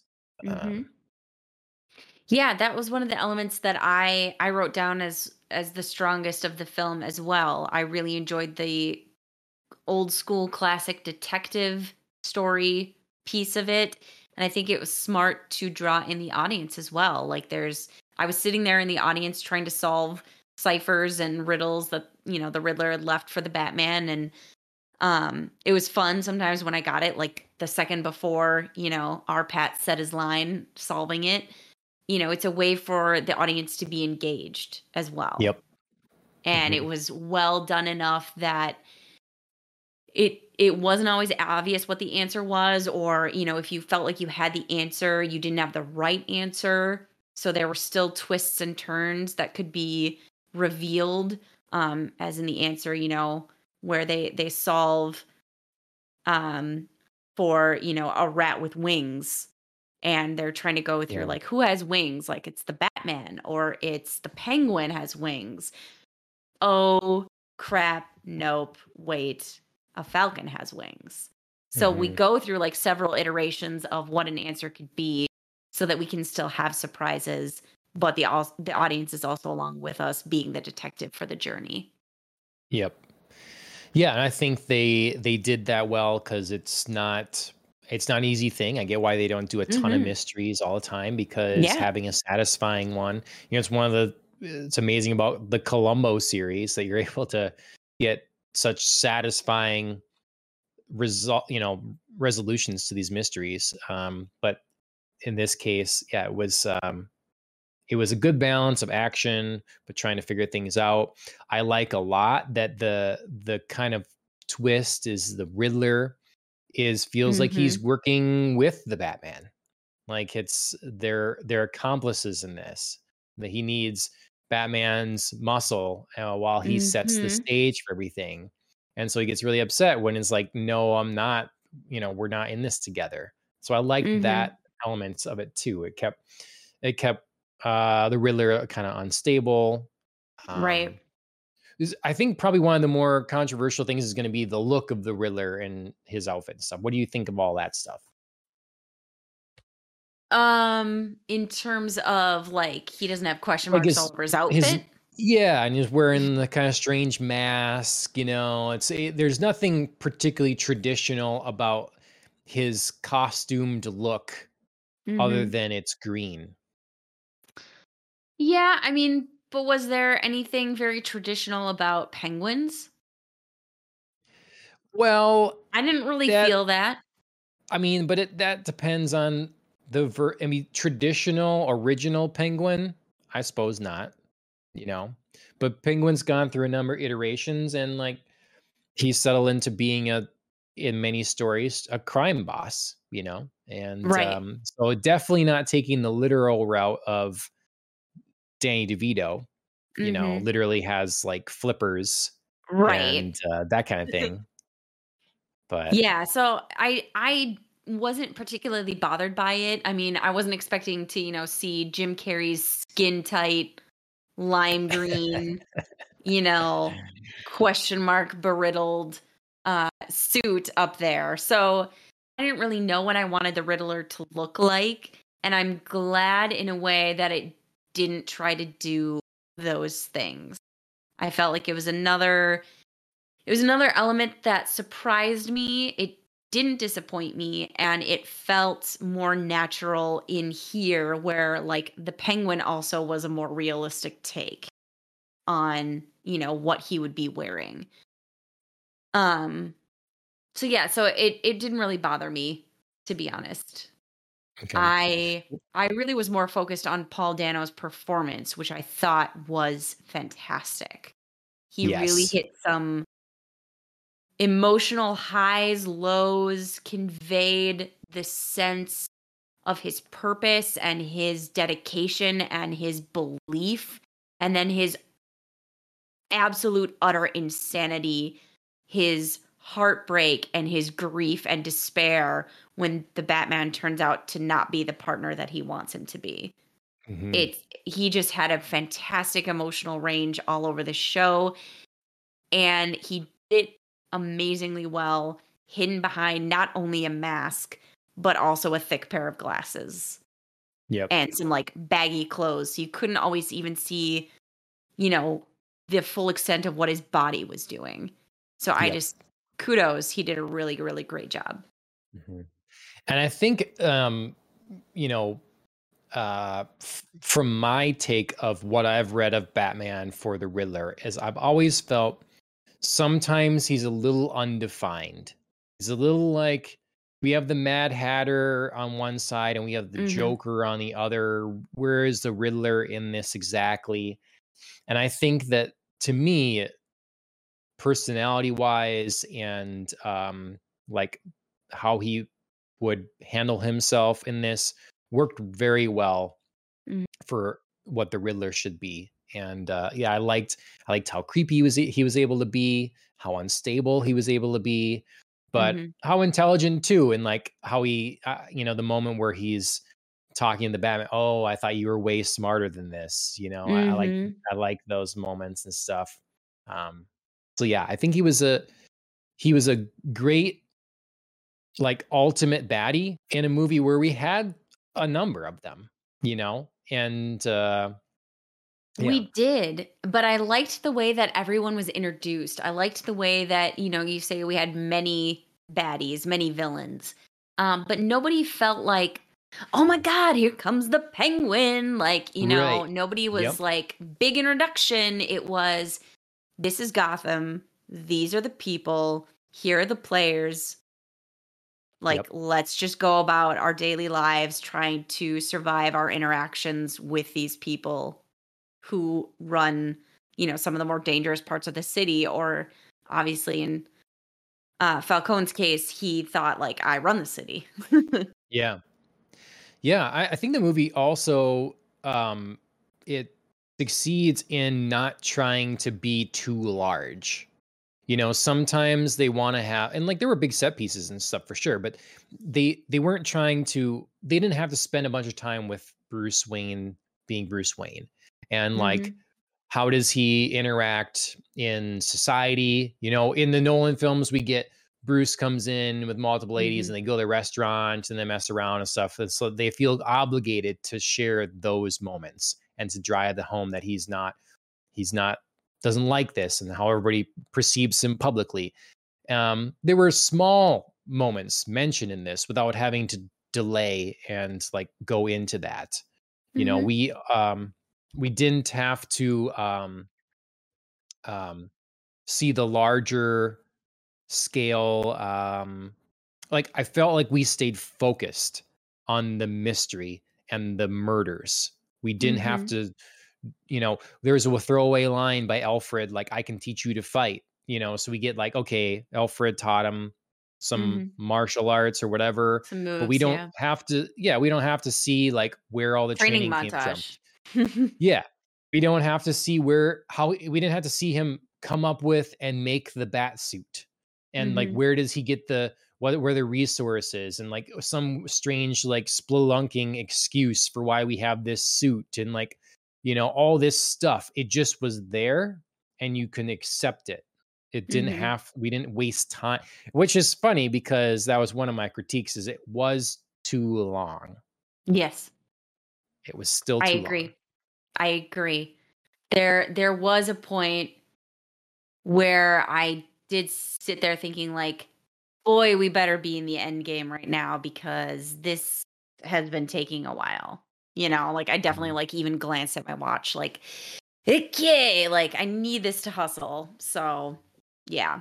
It it did get a little long. Like we could have probably cut an action sequence or two and been mm-hmm. fine. You know, mm-hmm. I like I think to try to find uh Renato says Batman walks slow as hell. uh, hence the long movie. I, mean, you know, but I'm okay that they were. He did right walk slowly taking... into a room. yes, I. But I, I like, I like that. I like the, um, um, the intention. I like this, the holding certain shots for a while coming at the penguin in the car upside down. Like I like those moments. So I don't want to lose those moments. That's for sure. Mhm. But maybe maybe a few less of them or something like that. I don't know. Yeah. But um I also like that it's um he's working with the cops. Though there was friction there, so Mhm. often we get in the movies where Batman is they go with that theme of Batman's the bad guy too. You know, Batman Mhm. shouldn't be doing this or whatever. So we're gonna, you know, the cops are shoot him on sight kind of thing. And this he was like clearly had a, a relationship built with Jim Gordon. He a stuck up for him. consultant. Yeah. And so he could be on the crime scene and stuff. And I, I liked that as well. Yeah, I will take a moment here to jump in and say this points to one of my critiques of the film. And it's a it's a light critique. Um, but something that I I hope is maybe made clearer going forward because now it does sound like there will be a sequel. Um, I had a hard time placing exactly where this was in in Batman's development. So clearly we're not getting an origin story here. You know what I mean? Like we're we're obviously not in the Mhm. very very early days of Batman. He's been established. But it was tricky to me to to place where he was in being the Batman because there were certain things that made it sound like he'd been the Batman for quite a while. Two years. Um 2 years. they mentioned this was year two. This was year 2. Okay, so that that still doesn't feel like it rings true for me in terms of how long he's been the Batman because we've and and this will be, you know, again, potentially a big spoiler, but that's why we have the nice big red spoilers on our screen. Um the the fact that he's already gone up against the Joker and put him away seems very early you know, very early in his career to do that. Well, we don't know that though. We don't. I mean, we get the we get the tea. That's at the that's the but that's- intimation. So if we if we take that that that the Joker has already been put away and that he has a reference and Matt Reeves has a reference in a scene that he said he cut where um, Batman, you know, is visiting the Riddler and gets to see the Joker and the Joker says, "Oh, it's coming up on our anniversary." Hmm. So he's already gone up against the Joker and put him away.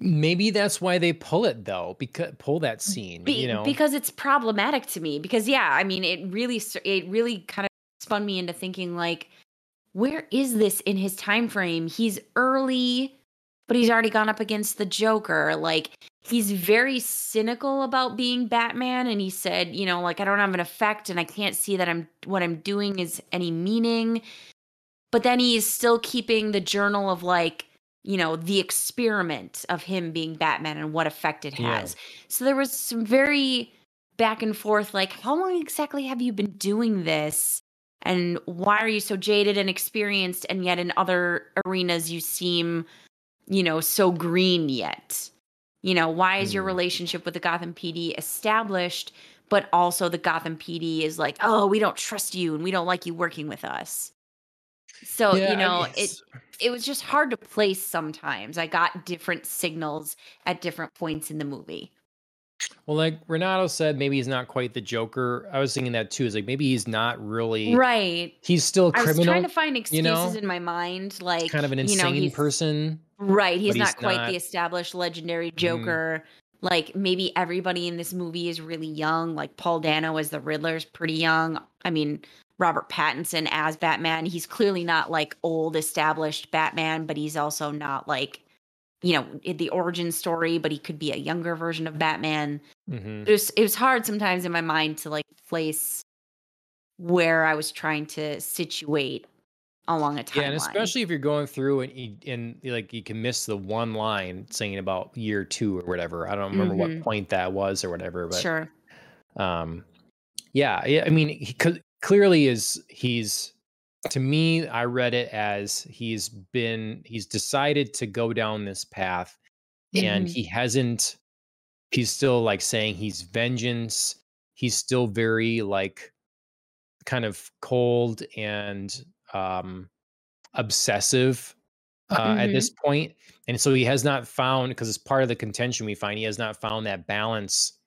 We as he talks about with Alfred, like not doing the philanthropy work, not Mhm. showing up ever in public ever. You know, Falcone says, "Oh, the one person that's more reclusive than I am." You know, Right. um, so he's it feels fresh that he is he's here. So he's been doing this, and it feels like he's just been yep.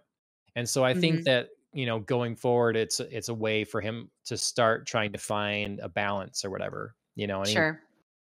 he, you know, he Which would has the. Interesting. Yeah, it'd be Mhm. interesting territory to explore in further movies. I felt like it was a smart move in this movie to not see much of Robert Pattinson as Bruce Wayne because I felt like he made a better Batman than a Bruce Wayne. Um, Mhm. but I but I could be persuaded to change my mind maybe further along. Right now he just feels so young and so angsty that I'm kind of glad that I didn't see a lot of Bruce Wayne and maybe I'll Yep. I'll be more appreciative you know of a Bruce Wayne that's like trying to find his way into you know experiencing normal life as much as he can obviously while hiding the secret of being Yeah. Batman. because to me that's something I've never really seen in um, in Batman as well. Is the young Bruce? He's not a child, but he's not like been Mm-hmm. He's doing not a man. thing for long. Right? He's he's he's young yet being Bruce Wayne, like the Mm-hmm. He's person a young that adult, yeah. yeah, because they try to do that. I think in the Dark Knight, but it's like I don't I don't buy it. Christian Bale, you know, like Try to do what?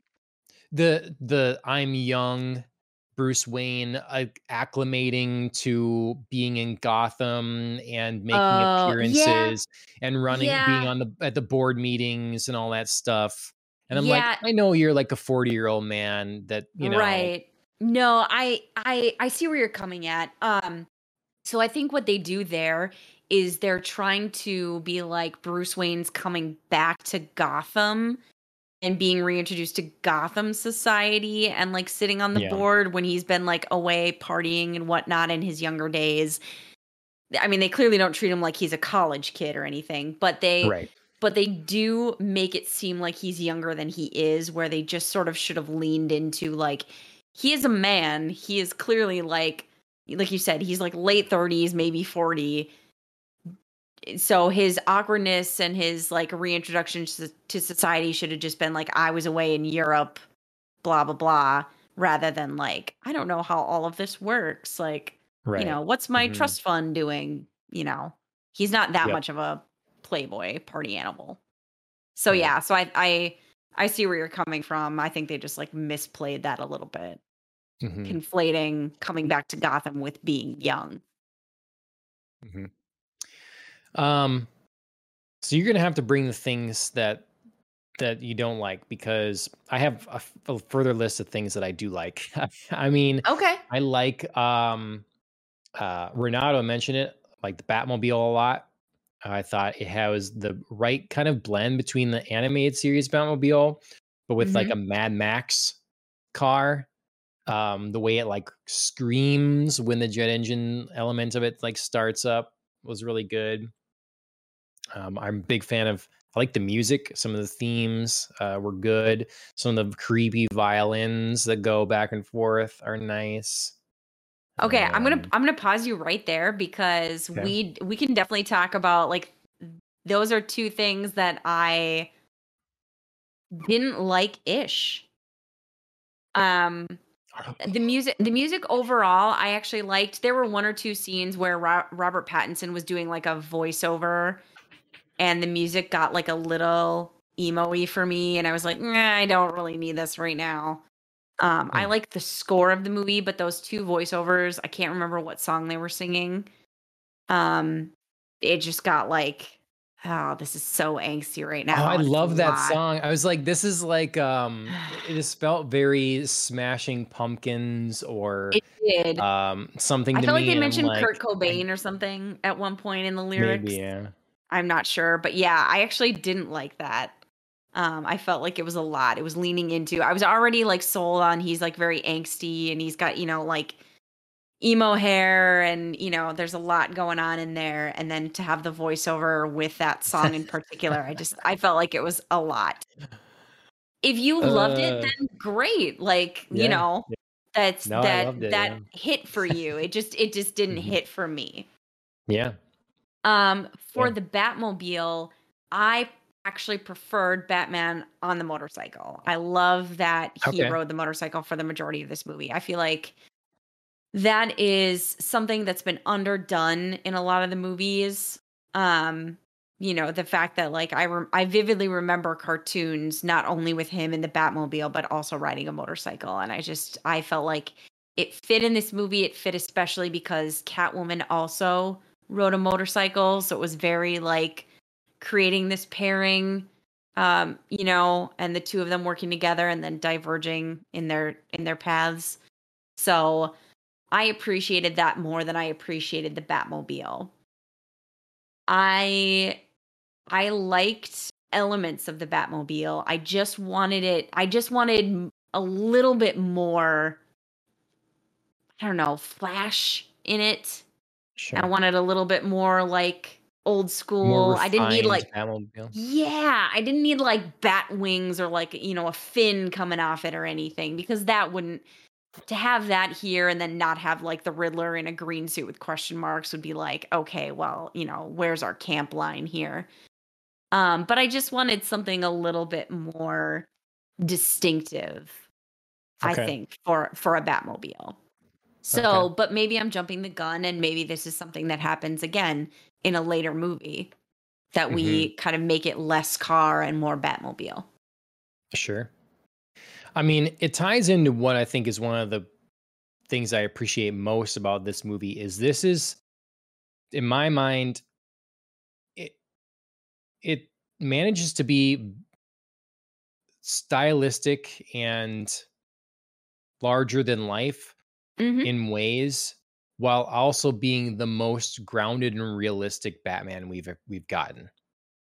I think Mhm. that between the suits and the Batmobile and what Catwoman wears and the the different villains and everything, it it manages because Christopher Nolan was go it, to me went for realism in a lot of ways, and it that got us what we got from Bane and stuff. You know, a guy that's like shorter than Batman, that's just a Mhm. muscular dude. You know, whatever. Mhm. Um, but at the same time, we had a Batmobile that he would like go down in and face the front and lay flats to like a gunner mode, and then it would like leap over buildings and stuff, and somehow the massive weight wouldn't crush and just fall through the roofs everywhere.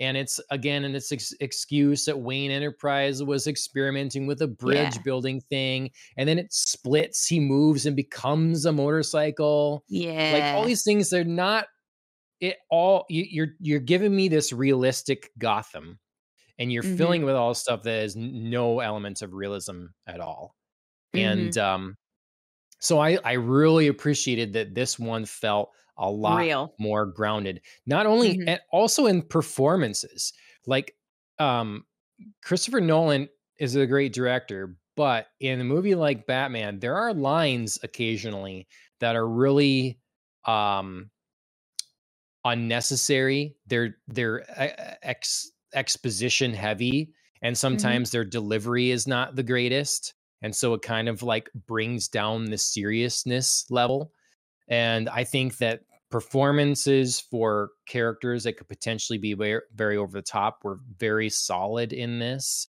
Mhm. and then the technology matched too Mhm. so Yeah, I so I hear what you're saying about like um Christopher Nolan's slash Christian Bale's Batmobile for sure. There were functionalities that felt like leaps. What I appreciated about that was its form, not necessarily that I believed in all of its function. I bel I appreciated the form because it wasn't just like a car on the street. You know, you know, it was yeah different and it wasn't like again like something with fins you know wings on it and something crazy but it was distinctive enough to be like there's the batmobile Like, you know, not just a guy driving like a souped up charger down the highway. Um now now am I stretching and exaggerating a little bit for the sake of my argument? Yes, I am. Obviously, he's not just driving a charger down the highway, but you know, when when Christian Bale's Batmobile was coming after you, it's nobody else's. Like you can't even for a split second be like the headlights behind me may be somebody else. Whereas right. you could with this one. And that's that's fine for now, but again, I just hope maybe in a future movie we can do something a little bit more d- distinctive to signal like here's the Batmobile because it's just such a moment when you see it behind you that it's like for villains it's just oh shit. Here he is. Yep. Um, so talking about some of the characters, um, Catwoman, big yeah. role in this. Uh, yep, Zoe here Kravitz. On screen.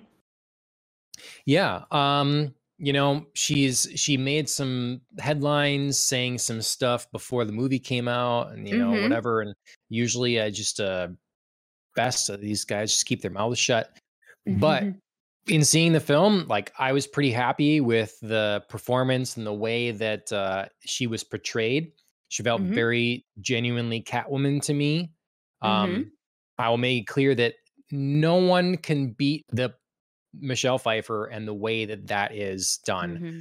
But for a more realistic Batman, um, I thought that she did pretty damn well and definitely the best we've seen mm-hmm. Catwoman in a long time because mm-hmm. we got Catwoman as you know Halle Berry being Catwoman. Oof. That's a sad state of things. and then we had um Anne Hathaway. Uh, Anne Hathaway, which was not I don't put it on her exactly, but she was shoehorned in and totally wasted in The Dark Knight Rises. Um yeah, so. I have a lot of mixed feelings about her. Um I thought she was better than I thought she was going to be. And then also not great because her role was hampered. Oh, you know, okay. Like like you said, like I I I had the probably like super zero ground zero expectations for Anne Hathaway as Catwoman. Um oh, to, so just, Anne Hathaway. Okay. Yeah, exactly. So she was better than I had thought she was, but the role itself, again, like you said, was limited not necessarily by her and her acting, but by the role that was written. Yeah. Um, to address Zoe Kravitz and what she was talking about, um, I kind of I I don't know the story, and she herself said, you know, I I was not allowed to audition for Christopher Nolan. I don't know whether you know the oh, remark about her. I wasn't sure which comment she'd made a few. yeah, okay, so, so I, about, I, yeah. So, you know, the remark about her being too urban, she said, you know, I don't know if it came from Christopher Nolan. I don't know who it came from. You know, I don't want to ascribe it to any one person, but that's what I was told when I wasn't allowed. I I can't comment on that because I I have no idea where that came from and like who that came from.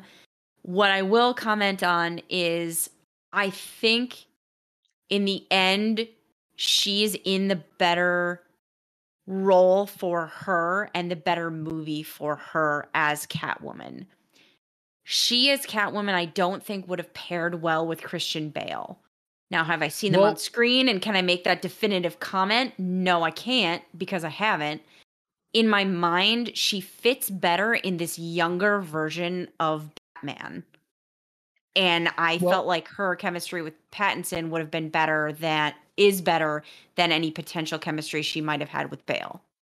My opinion. I believe though. she came out and clarified, and I was I was glad oh, she okay, did sure, sure. because because the first allegation, the headlines everywhere was like, you know, Zoe Kravitz claims racism for not being allowed into Christopher Nolan's films, whatever. Right. Right. She cleared up to that, like, I'm not calling Christopher Nolan a yeah. racist because mm-hmm. I don't know where this came from exactly. And also, right. I don't think she was auditioning for Catwoman. It was not she Catwoman was never a role that was up for her in the Dark Knight trilogy. Mm, it was see. for something some completely different role in the movie. And so what would it whatever I don't know. Yeah. Um, I wonder if I can find her comments. Um, Yeah, that would be interesting because my enough. my my whole thought process was based on her like potentially auditioning for Catwoman, and Exactly. I just I just didn't see that. You know. and I think that's And the assumption that media wanted people to go to. And Sure. I think her comments weren't particularly clear to begin with. Sure. And uh, I think it got cleared up. Um, Okay. yeah. Yeah, I'd be interested to know what role she was potentially going for then, because yeah, to my mind, I just didn't think she and Christian Bale would have fit in any. No, Capacity. she'd be way too young. Way too Yeah. young. um let's see responds to public discussion um let's see um one of the most um however kravitz revealed she also auditioned for another batman film having been rejected from an audition for The Dark Knight Rises. The actor said she was told by someone associated with film, though not Nolan himself, that she was Mm. too urban to be cast. Kravitz later said that hearing this and uh, being a woman of color was really hard, not following the discussions, Mhm. writing his comments, issued a statement clarifying her experience. Um, I was not told, quote, I was not told I was too urban to play Catwoman in The Dark Knight Rises. Mm, It would have made no sense for me to even be considered for that role at that time. I mhm. wanted to audition for a small part in the film and was told, I do not know who said this, but this was how it was worded to me, that they were not going urban for the part. This is Mm. something I heard a lot 10 years ago. Hmm. Um, so she was not auditioning Okay, for Catwoman Okay. in those films. Okay. Um, That makes a lot more sense then because Yeah. and you can see how it got out of hand because it's like yeah, you, would, it's you know, so vague that yeah, you would automatically Yeah. make the connection in the mind because of course she's playing Catwoman right now. So right? yeah, Yep. maybe maybe it was um Anne Hathaway's like roommate. You know, Yeah, uh, yeah. that, Oh, yeah. like younger Right, roommate or something. That could have been it. Um, because I, I was trying to, I was trying to like quickly go in my mind like what were smaller female roles. I mean, But but, did you, you know, know, she would still have to audition was for. at the time? You know, when Dark Knight Rises came out, like, which she's now she's blown up. Yeah, Then not so much. So Yeah. she'd be auditioning for something small. It could Yeah, be a she could- throwaway thing. yeah, she, you know, I, yeah, I, I, yeah. You're right. I was trying to like walk the middle ground of like what could she audition for that's not too small, but like smaller. Um, because so yeah, she could have even been you know just auditioning for like a waitress at the you know party at the Wayne Manor. Um, and it would have been you know whatever I don't know, but yeah, yeah, Yeah. whatever whatever she auditioned for, I guess it was not Catwoman. So yeah, which which you're right. Everybody's right. She's right. Wouldn't have made any sense. It would have been terrible. yeah, yeah, yeah. Um, and it and it would have wasted her because if that Yeah. was the case, you again, Catwoman we couldn't was have now. Written. Yeah, right. Yep. Yep. Um So, yeah, I wrote that she was um a few things I uh, you know, I put her under the category a few things I was neutral positive or just thought were interesting because she made me feel a lot of different feelings in the movie. Not that Zoe Kravitz didn't do a good job because I thought she did a really great job, but just the role um I, I said I was I was having a hard time placing my reaction, which probably meant that she was a very complex and dynamic character who I wasn't always supposed to like or dislike. Um, so that you know, she was well written in this in this role. Um, I liked her storyline. I liked her purpose. You know, trying to find her friend slash girlfriend, um, and how she kind of came into contact with Batman that way, and they could sort of team up, but they weren't solidly working towards the same end goal, which meant that they could still have conflict with one another. Um, but sometimes I wasn't clear on when she was, you know, doing things to find her friend or when she was doing things to steal money. You know, like there was that meetup outside Mm. where they were like tracking um and she and tracking like uh the penguin and and his men Yep. and she was just sort of like seeming like, like in it for the money and then just sort of happened to stumble on her dead friend and it was just it was just such a weird scene because she was so focused on the money that i was just like I didn't feel like that was a goal before and now suddenly like you're back to being like a petty thief with Mm. no larger you know there was just some Yeah. incongruence there not that it it totally tore down my total enjoyment of her but it just inconsistencies small things me, it- sometimes that threw me it made it where again like we talked earlier how two things can be true at the same time i think that she Mhm. was definitely in it for her friend but at the same time um didn't have any you know at the same time needs money doesn't have any uh qualms with stealing from these people needing them to pay you know kind of being vengeful wanting all these people to pay um and while still wanting to know where her her friend is Yeah, it just it felt like a little disingenuous is strong, but a little off to me that after seeing her friend die that she had the presence of mind to still like pick up the money as she motorcycled off. You know what I mean? That she was Hmm. still so focused on like I'm still going to steal from them to make them pay to like get the money.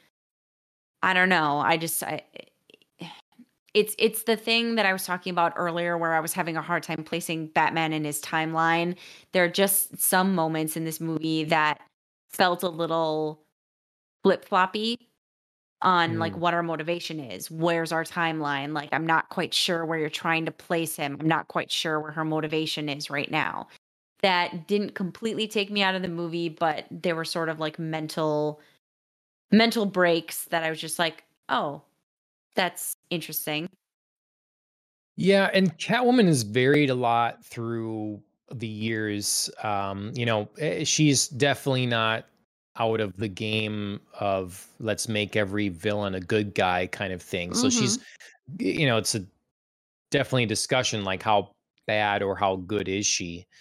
And Mhm. so I was okay with this because Catwoman isn't a good person, but Mhm. you but she's not all bad either. You know, supposed to be able to like Yeah. understand, you know, and like that's what they do so well with Catwoman uh, in Batman Returns, you know, but they play off of her being crazy more. She's broken, you know, she's Mhm. she is cracked. And so Mhm. I like that take. And this is more I'm I'm trying to get by and I'm kind of uh you know hating the world that I've found myself in, you know, and I Mhm. don't have any strong figures in my life anymore so that I've developed properly. I've made all kinds of terrible choices. I'm going to keep making those terrible choices and there's a little bit of Mhm. a a break here where, you know, her and Batman learn a little bit from one another, you know. Mhm. So maybe she leaves a little better person, but Well, and it fits, I think, with this Batman being geared younger. You know, she hasn't Mhm. had the the time to have a full backstory of things happen to her that have made her go crazy or you know have a have a mental break. Um, you know, she's she's still young, and she's in the midst of terrible things happening to her and making terrible choices in reaction to those terrible things and terrible scenarios in which she's found herself um, but there's not the finality of you know i'm this far along and you know so much of my life has led me here there's still Mhm. time yet it feels like Yep. um so yeah i i agree that i liked the ambiguity of her character here you know she's not good but she's not bad i mean she had good moments you know she very selflessly goes to save Robert Pattinson, you know, our Batman in the kind of final scenes here. Um, you know, she she wants to root out corruption. Um, she just she just doesn't want them, you know, these corrupt individuals like the dirty the crooked cop and Falcone to pay through the justice system. She wants to enact her own sense of justice. So, yeah, moral ambiguity, but very interesting character while I'm on that, I I liked the reveal of her parentage in this movie.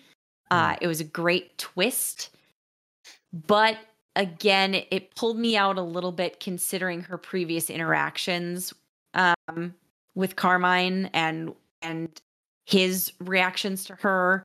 Um, it just sort of like pulled me out a little bit of like, wait, so she knew this whole time and she interacted with him, you know, very differently than I would have expected someone who knows that this is her father to react. So I, Hmm. I don't know. It was a good reveal, but but looking back at some of their interactions with one another felt um again just that titch bit off. Yeah, I, I liked the way that they interacted and that she kind of like I didn't when I realized too that she kept it from him and he didn't know that she was his daughter Mhm. because I thought maybe that he did and so then the interactions were odd like that you know this is the kind of relationship but at the same time like oh well I guess that's sort of you know but I it, she was able to hold a bit of power over him yet in her head I think in a way that she is able to keep this from him and then Mhm. know see how he reacts without that knowledge you know like Mhm. how what kind of person is this How is Sure. he going to treat me when he doesn't know what I am and so um I I I liked I liked the dynamic um there and Sure.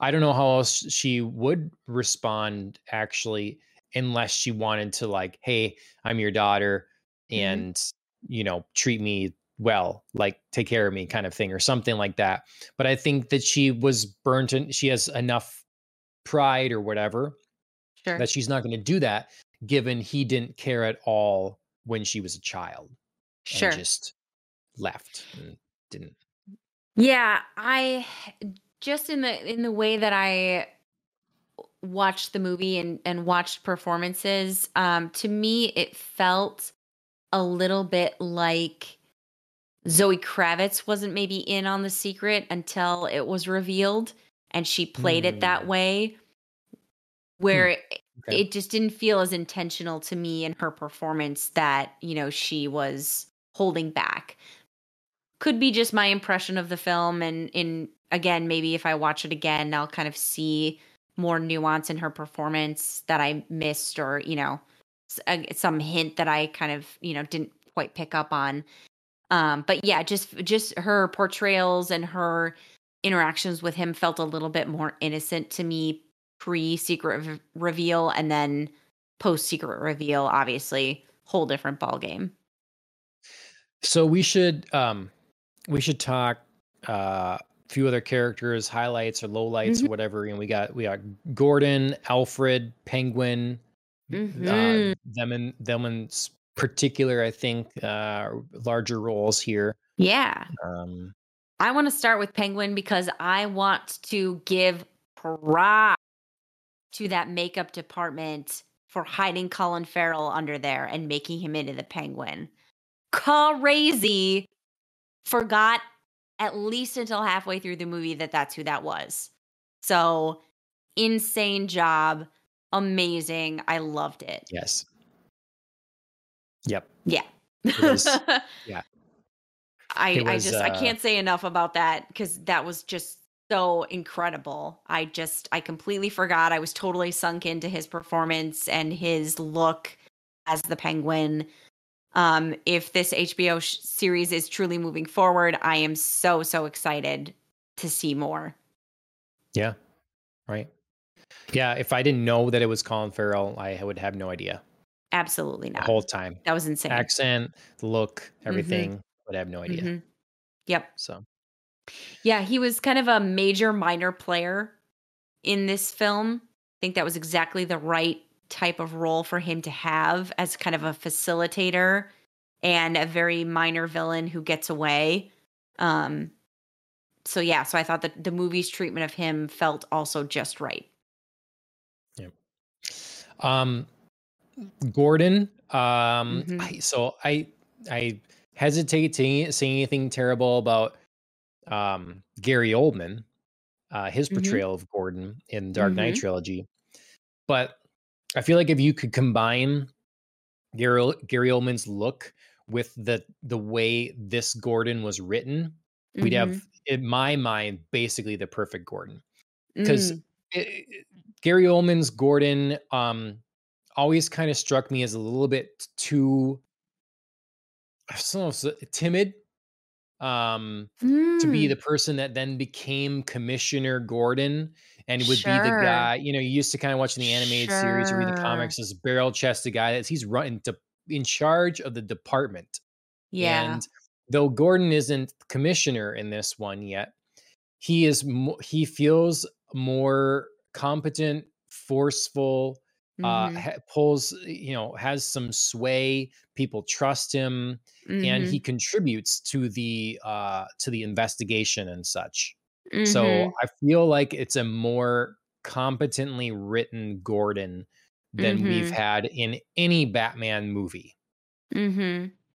I mean, in the first few, like Gordon was it was was nothing like Commissioner Gordon was. Mhm. Uh, you know, clearly whoever wrote them, Tim Burton or whatever, couldn't care less about who Commissioner Gordon was. Really, he was we need a Right. cop guy He was for this role. cop. Yeah.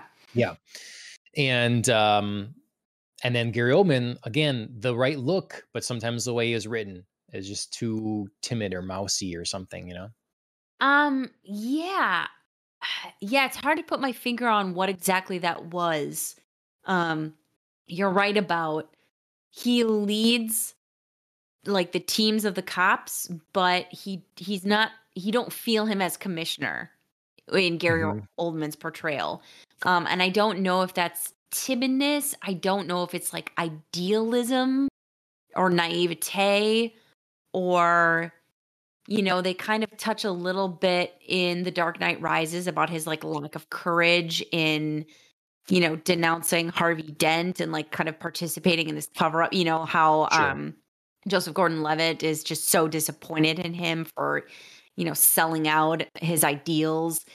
It's hard to put a finger on what exactly that is, but he never you're right, he never feels forceful and he never feels like the kind of absolute commander of men Yep. where Jeffrey Wright here has that potential. Um, he kind of ends up being in charge by default at the very, Right. very end of the movie, even if he's not commissioner. And it feels natural for him to take that role. Um, so I I liked his portrayal quite a bit. He's one of my favorite castings in this movie. Um, so yeah, I thought it I thought it was well done by Jeffrey Wright. Like you said, he's a partner. He sticks up for Batman, but doesn't it doesn't feel like he sells out the police department to do it. Like his his officers still feel like his officers. Um, and he's got that natural kind of take charge attitude. Yep. Yep. Um, okay, so there's uh Alan remind us we're we're at we're past two hours at this point. Okay. There's still like tons of stuff I I could say about this movie probably. Um Of but we should course. probably get what is uh like more crucial said yet. Um anything that's that's hanging low hanging Okay. fruit we have not yet plucked. So I think we should get to at least two things. Alfred, where I mean, Okay. he's a he's actually a more minor part of this movie than I thought he was going to be. Um, Okay. but what did what did you think of him? Like, what did you think of this? Um, I was pretty happy with uh with Alfred. I thought that he Mhm. was um y- he- you know, he's sufficiently young to be Alfred for this younger Batman. Mhm. Um, I thought that he was seemed capable enough again helping. He wasn't he's not just the guy like we see in the Tim Burton ones though I love that Alfred where it's like, well, I'm bringing you favorite. some food and I do some yeah, some funny quips here and there or Mhm. something. I give some relationship advice, you know, all those kinds of things. He he felt a little more integral in ways um and we see that the relationship still needs to like grow. Like again, it, it reminds me of how yeah, how Batman is at this point. Bruce is so um single-mindedly focused on the, on being Batman and obsessive, and I think Alfred's going to be the thing to help kind of like bring him out of it. We have the little relationship growth between the two of them and we have the moment where he's like you can't go out without cufflinks you know like what are you doing and so he gives him his to use and so i like i like that kind of moment as well Mhm. um yeah i i maybe smaller role than i thought but i was happy with what i saw Same. Same. I thought uh Serkis did a nice job um in this role. I I had a hard time envisioning it when I first heard about this casting, but again, it's a nice introduction to the role for him that has potential to grow. Like you said, he's obviously an integral part of this world, especially for Bruce Wayne slash Batman. Um, you know, even if it's just, you know, kind of quick one lines here and there, like I taught you how to fight, I knew your parents, and, you know, I know this crucial piece of the storyline, even if I can't give you all the definitive answers about it. Um, so I was happy with it. Is he my favorite Alfred? No. But is he, you know, a good Alfred? Absolutely yes. okay and what's the uh well so there's one other thing we had talked Yes, I want to get to the bat suit. I mean, oh okay yeah you know, obviously everybody has opinions about everybody's bat suit. So yeah uh, I want to get to your thoughts on it. I had very, I would say 75% positive feelings about it. Um, I liked the look of it. I liked the way that, um, you know, Pattinson like filled it out. I thought he did a good job of, you know, wearing the suit and it not too much wearing him.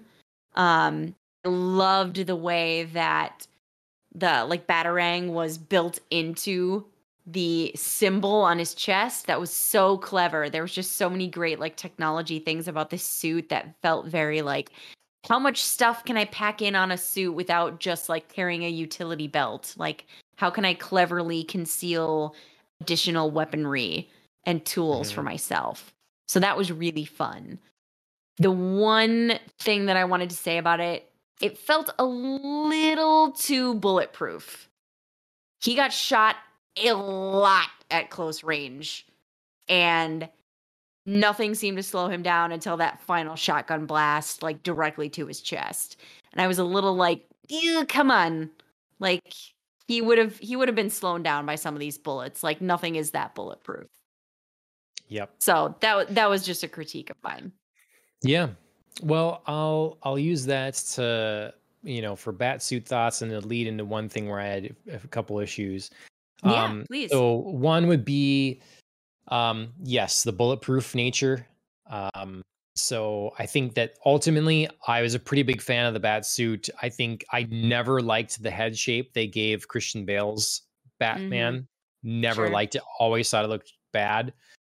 Um, it felt homemade and practical, but cool. mm-hmm. Um, and uh, well thought out. Like you could see a lot of the tools and stuff on them or whatever. You know, I like that a lot. So yeah, I I give the the bat suit. I don't know, at least a B. Like it was an it was good. Um, uh, I, I approve. no rubber Um, nipples Yeah, yeah. But yes, to uh, so when I say that this film is like the most realistic Batman film we've got, that I stand by that. But there are a few things that that deviate or ruin that experience a little bit for me. One Mm. is the bulletproof nature. It could be a little. It, he could still be relatively bulletproof, but they didn't have to do it so much. It was yes there was a lot just of the shooting concussive force of some of the rifle shots, Uh-huh. you know, like so that's a little much. Um, two is there is no way in hell Zoe Kravitz is pulling a suited up R-Pats up a ledge. Not happening. yeah Um, that thing looked heavy yeah, yeah. I mean, if he was stark naked, as long as he- he'd had to be helping a lot, you know, to make this happen in this moment. Um, but then on top of that, having the bat suit that's bulletproof and everything. Um, the next thing would be the uh the car chase didn't have to be as insane. Semis like flipping and stuff and all. Yeah, okay, that's you know whatever. Also, how did the Penguins car win in a fight with a semi? I'm just saying. I don't I don't know. I don't know exactly know he what like happened. braked It was- and it hit and it was like a thing that made a jackknife and I was like, the penguin's car is fine. No. The, the no. change was cool, but it was a little confusing upon first watching what Yes. exactly was happening there. Yes, perhaps Um, upon a second viewing I will understand the mechanics, but on first Yeah. it took me out a lot. Batman uh, gliding off the roof was well done until his crash landing. It's like, well, everything's broken now. Um, and he was fine. Yeah, You Just know, he limped walked away. but yeah, mhm. It would hurt a lot Um, more. That was yeah, a, that was a need- significant height and crash to fall from, like crash Yes. into and then height to fall from. yes. So, and they didn't have to do that. They didn't have to do that scene. Like that's the thing. They didn't have to. It's always frustrating when there's something that, okay, it's. I understand it's difficult for you to have what you want to happen happen, and it seems unbelievable and not possible. So you you feel pushed in that corner. He could have just landed. It would have been fine. We Mhm. didn't need to see him like biff it so hard. So Or he could have biffed it, but like not on a truck. yeah, You know what I mean? Like he Just- didn't have to hit a truck and crash. He could have just like not quite landed right. Yeah, right. Yep. um, and then uh there was one more pretty unrealistic thing that I can't think of at the moment. But Mhm. All in all, pretty good. But there was those are a few of things that I just like kind of took away the believability for me a little bit Mhm. um, of this. sure. But, Um. Speaking of say also- believability, oh no, go ahead. Oh, I just want to say that I really appreciate that though this is more realistic, I really like the design of like Wayne Enterprises, like the house inside Mm. there. Very gothic, very like it, it, it just it said Batman to me. I like that. I appreciated that a lot. It was like I've never seen a place like this that would be modernly used. So I like that. And the city itself, the feel and vibe of the city was sufficiently grimy, realistic, but also the way it was shot creates a stylistic choice that makes it feel a little larger than life. Mhm. And versus the like bland, boring ugh, of Nolan's Gotham. It had no Nolan's Gotham had no personality. It's just here's Chicago, you know, and this felt elevated in a way. So Okay, so I'm I'm gonna address those two things because this is hilarious. To the first, I actually hated Wayne Manor. no, I- Yeah, I did. I'm sorry. Um, I just was like, nobody lives here. Nobody lives in this house with its like drippy, hangy, viney I want to live in that house. I I just I was like, I don't know who designs this house. It felt very like like I- don't know, like th- there aren't rooms here. This is just like a space. Dracula designed this house. Maybe. Uh we all know how that turned out. Um but eh, like when he was coming down to like a breakfast table that seemed to be like floating in a hall in the middle of nowhere with like those like big windows with like the archy vines hanging down, I was like, this is somebody's breakfast room? Like, what's happening here? Does somebody live in this house? I, don't mean, know. I it just he has a room just for breakfast. Yeah, I mean, I'm probably taking that too literally. Thank, thank you for checking my my breakfast. You know, kind no, of. I want that to be obsession. I want. I want- but it just it just felt like this this wasn't connected to any part of a real home that people used. Now, when he wakes up in bed and there's like an actual room there, when he goes into his parents' rooms, like sure that felt like a house to me, but I didn't see how those rooms connected to what we saw from Alfred and um, Bruce having a discussion about like you have to go to the board meeting. No, I don't. Um, so those felt like two completely separate houses. So maybe I just have to see more of the inside of Wayne Manor to understand how the architecture works. But again, it was one of those disparate things that to to me, um, and maybe not to other people, felt like they didn't quite marry with one another. So okay. Uh, that was that was the problem I had with Wayne Manor. It just felt like kind of two different spaces that I wasn't sure how they worked together inside the house. Um, to your city point, I completely agree with you. This Gotham felt a lot more like vibrant, a lot more alive, but also a lot dirtier at the same time. You know, like especially when we are like entering the world of the nightclub, like it's Yeah. gritty and alive and vibrant and wrong, but there's personality here. There's something, there's energy, and it just kind of like spills out over into the city. I do have to say, when they were riding out from like the bridges of Gotham, I was definitely like, it's a bridge. That's exactly the same bridge. You know what I mean? Like it just like Mm, it just sort of like shot me back into like God, I feel like I saw this exact same scene in Dark Knight Rises where somebody like mm, crosses the bridge and it's the exact same bridge and the exact same cityscape. But when you get into the cityscape, it felt very different. sure. Yep. And I liked it a lot better, but it was just funny. That very Yep. outside look felt very similar. Yep. All right. So um, maybe we will have future conver. Well, I'm sure we will when we bring up Batman. Well, for future conversations about Absolutely. this film and stuff like that. Um, but we should talk a little bit, like you know, because there's been a lot of Batman films. You found this thing Mhm. from Screen Rants. It's like Mhm. their ranking of every Batman film, worst to best.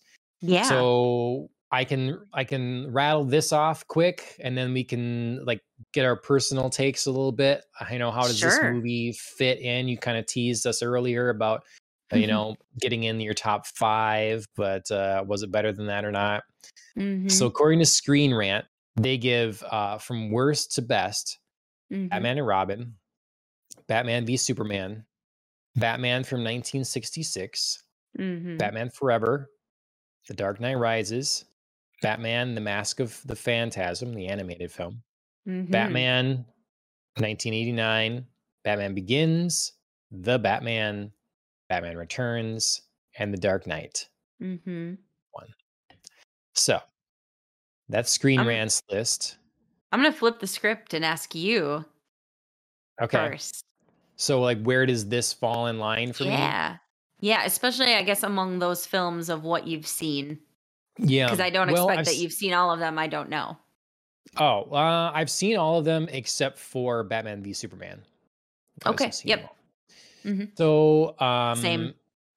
That movie, I mean, default because of Batfleck and the whole. I just, I don't know. I just, it's gonna be last. That's just, Solid. you know, maybe, yeah, maybe I'll see it and change my mind sometime. But, um, so to definitively say where this falls, I'm definitely gonna have to see it again. Um, Mhm. but my top Batman film is generally speaking Batman Returns.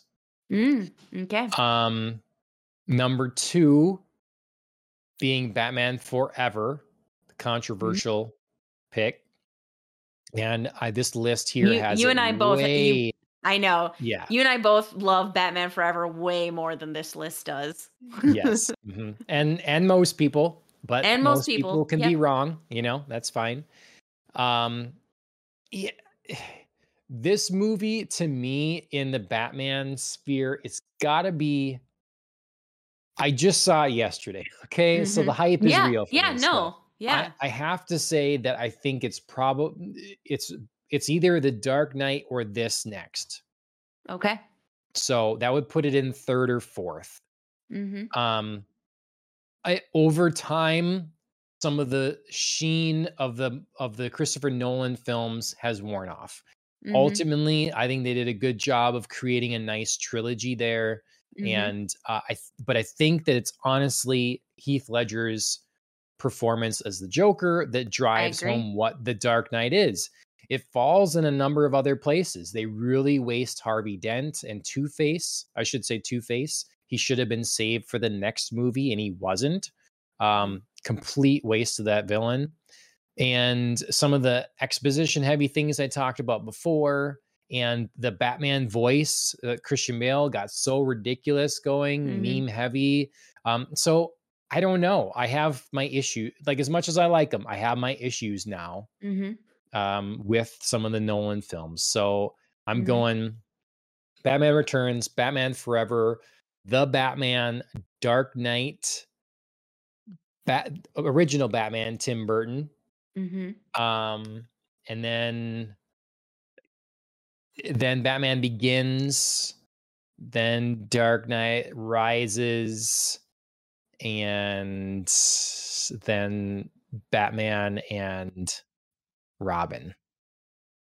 Those are the one, you know. So like, I didn't put in Mask of the Phantasm because I need to see that again. It's been years. I Mm, Sure. don't remember well enough. Same. Um, Batman 1966, as fun as it is, that's not the Batman for me. So, and honestly, Batman and Robin, I could place higher in terms of my enjoyment factor, but in terms of good movie, no. Uh, in terms of quality, yeah. There's a, there's a difference between being entertained and recognizing like this is a good movie because you can have good bad movies, yeah. but they're still bad. So, what, what? How about you? What do you? You know, am I wrong? do be- you? Where's yours go? Yeah. No, I would be I think very close on on what you've said.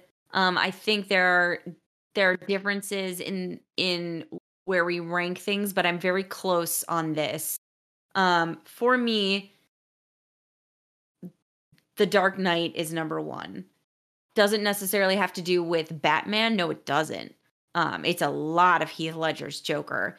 Um and and just the whole experience of that movie for me um i just remember seeing it and sitting in the theater and just being like oh my god like nobody talked to me for at least 10 minutes. I just i have this feeling about this movie. I need to think. I need to process and feel. And it was just amazing. I loved it start to finish. So that's my number one for sure.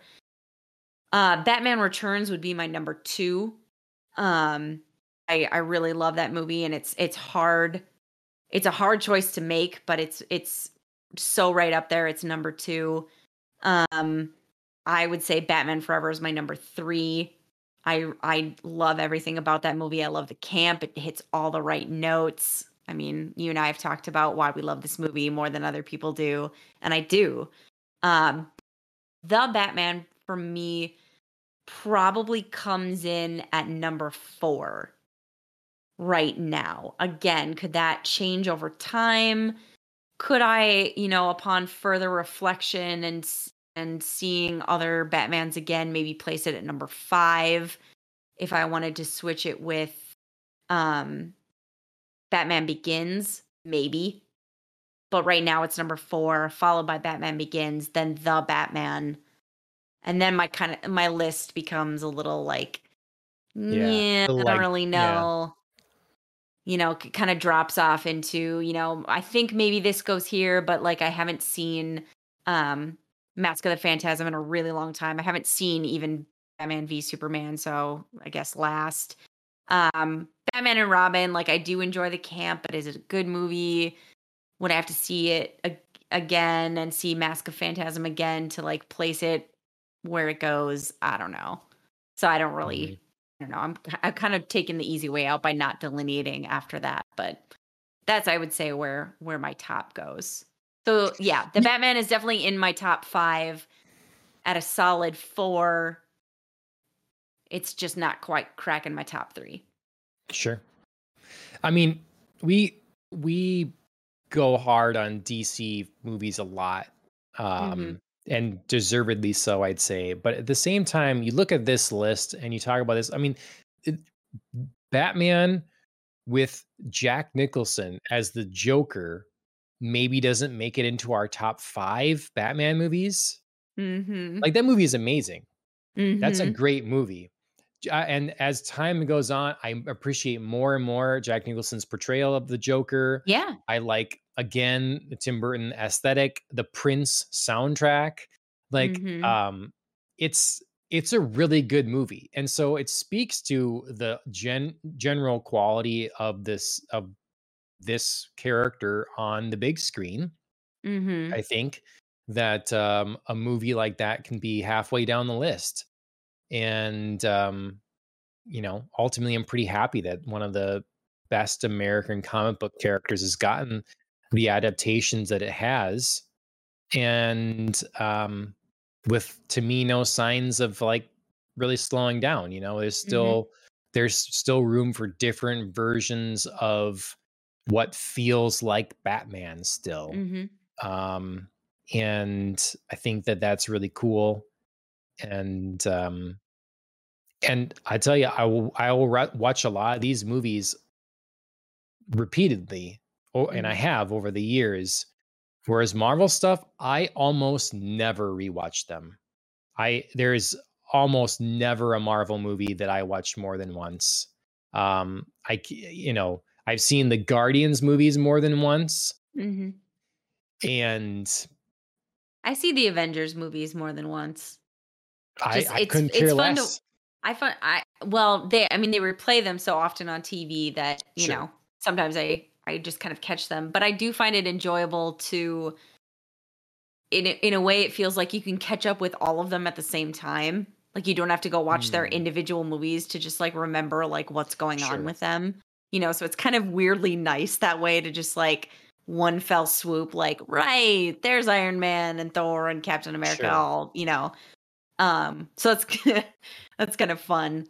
Um but what the thought that just occurred to me as you were saying that is I feel like Marvel and DC have opposite problems in the sense of Marvel has a really hard time with Spider-Man. Their reboots of Spider-Man are very frustrating and very like soon after one another and they're not always satisfying and they don't feel like they get it right so they keep rebooting Spider-Man. And they have great success with a lot of the rest of their canon of superheroes. DC feels like they have so many great Batmans. Like, I was nervous about this one coming out because I was nervous about like another Batman and where it could go and how it, how terribly wrong it could go in the light of other DC movies. Um, but they feel like they've really got so many great Batmans, and then they have a lot of problems with the rest of their canon of superheroes. Just a thought that occurred to me right now, maybe upon further reflection and further fleshing out, that doesn't hold true. But just in talking about this right now, it feels like there's some really great stuff happening there, and they're having a lot of issues with their other superheroes. Well, I will. I would. I would tweak that in in so the kind of general principle being holding true, but like the with different examples. So Spider Man. I mean, the reason we got that is because for a while it was Sony's. It was Sony's job. Sony held the rights, so Yeah, I Sony was the one that was failing at at at keeping that going, or you know, switching a lot. And so then when it got, you know, we're we're going to incorporate this in the Marvel Cinematic Universe, we get another one. Um, I will say though that I think that DC's managed to take standalone movies and make some really good ones. You know, I would put some of these Batman movies above anything Marvel has done over the course of the last But decade Batman. plus. But Batman, right? Yeah, that's what I'm and- saying. Like uh, like Batman is their core that they keep doing well. It's the other ones that they have problems with. And I'm just I'm just saying like I feel like broadly they have in their in their canons different problems. Like Mhm. Marvel Yeah. needs to figure out what the hell is going on with Spider-Man and DC needs to figure out what the hell is going on with everybody except Batman. Well, Marvel's good at connecting them, keeping them together and on a same timeline and the the you know all Mhm. that stuff. Whereas whereas DC is good when they try not to do that. They Mhm. tell a standalone story. They tell a Joker movie. They tell they have the Batman. This didn't need to tie into anything else in the DCEU to get watered down or to have to like fit into uh a tone or a whatever. Like it can be its own thing and its own little series or whatever they make of it. And Mhm. Wonder Woman. Wonder Woman is an amazing movie. I love the first Wonder Woman movie. Um, you love the first and- Wonder Woman movie. Yes, right. Um, but so like they can have success with these things when they're on their own, uh, if they, you know, at times. Um, but it's Yeah. they just can never get the connected thing right, you know. Yeah, I guess I would I would go further and say like yeah, they can. Um, again, like I'm gonna I'm gonna exclude Batman because I already feel like they do that well, so I'm just gonna like leave it out and say they've they've had semi success in other standalone movies. Wonder Woman, I think, was a great success. Wonder Woman 1984, not so much. When I look at other movies, it just doesn't it just doesn't become apparent for me. Like the Superman Mhm. movies, I didn't think worked out. Um, having not, I guess, seen Batman versus Superman.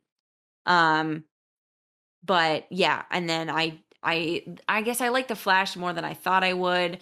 I thought Aquaman was great fun, though not necessarily like a broadly great movie. Hmm. Um yeah, I mean it was okay. I don't know. It I just it just Aquaman wasn't more than most of the Marvel mo- movies too. Honestly, I really had fun Mm. with that. I had fun with Jason Momoa and his like all the elements. I mean, his we whole we had presence. yeah, you know, Amber Heard played the role well. I like uh what's his Mm, face yeah. as uh the competition there. Um can't think of his name, you know. Patrick Um Wilson? Yes, Patrick Wilson. He's good in everything, you know. And uh I just, you know, Willem Dafoe, Nicole Kidman, like it was a great cast. And I think that the movie just had had like Julie Andrews actually as the the creature thing was my was my top. Okay, that was your favorite. Like just just a random WTF casting for this, you know, giant sea monster thing that was like, I'm gonna get you all. That's Mary Poppins. Just crushing Whoa. everybody. Renato says Aquaman was a poor man's Black Panther. Whoa! Oh, Shots I- fired. Shots fired. I, I disagree heavily. I think Black Panther is one of the most overrated of the Marvel films, Ooh, hands I dis- I disagree with overrated for sure. I loved Black Panther. Um out of the out of the I mean ooh, h- h- overrated is hard though, like because I like Black Panther way better than I like say Thor Dark World, but nobody rates Thor Dark Oh, World yeah, very high. right. Do you know what I mean? Right. So Yeah. yeah, so now I'm now I'm trying to figure out like how I how I talk about it in terms of like do I like it more than most Marvel movies or do I like it because it's obviously better than a lot of bad Marvel movies? Right. Um yeah, so it I mean there's definitely nuance. I I said a broad blanket statement and there's definitely more nuance when you do look into like the movies that Marvel and DC have made.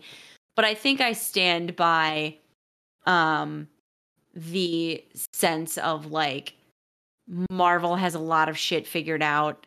They just need this like one character to have his solo movies get figured out. And DC has one character that they've figured out great solo movies for. They just need to figure out great group movies and they do need to like kind of step up their game.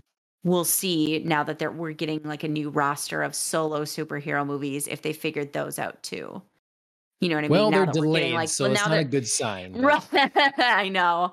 Again, though, I don't really know what they're delayed for because they can't be Yeah. reworking the whole GD movie at this point. No. Um, but yeah, we're gonna get Black Adam. We're gonna get Flash. You know, we're gonna get movies. So we'll see if they've got something now figured out for solo superhero movies, like they've figured out with the Batman. They keep consistently doing Batman well. Can they now shift that to other superheroes? Yep. I don't know. All right. Well, we've uh we've talked for over two and a half hours. Um, we, had, we, had, we had a lot of news stories. This was never going to be short stuff, about the Batman. tangents. No, it's never going to be short. No, that's right. And I definitely have more things to say. So I mean, we're we're doing good the way it is. I think. Mhm. Um, but that's been the Batman, um, 2022's Matt Reeves, the Batman, Edward Cullen. I saw a sign um, for a movie theater. If it was real, I don't know, but it was clever. Nonetheless, is like um, Robert Pattinson is the worst vampire ever because it took him 14 years to become a bat. So That's great. That's great. yeah, it's good. So, anyways, um, that's been Popcast on the Rocks, episode 98. We're approaching 100 very quickly. Um, you should stay tuned because in the coming weeks, we're going to finish off the finale of uh, season two of Raised by Wolves. We're going to be talking about that. I'm sure there's a lot of other TV shows and movies uh, to discuss coming out. So stay tuned for that. Please leave comments, subscribe, like, share, all those sorts of things um, on all the social media platforms whether it's on Twitch or YouTube, Facebook, Twitter. Feel free to tweet at us. I've been tweeting pictures from photo mode of Horizon Forbidden West, all that kind of thing. So go ahead and and please do that. Um, let's see. Let's see what else. Uh, Killing the Flower. They wrote our theme song. You should make sure to go and take a look at them on Spotify, YouTube, or Instagram. We thank them very much. You can find us in audio podcast format on a ton of podcast directories. If you listen there, please leave a review. That helps us out a lot. And um, that'll about do it. Otherwise, um, that was the Batman and our show. Andrea, thanks again for joining me. Of course, as always. Cheers, everybody.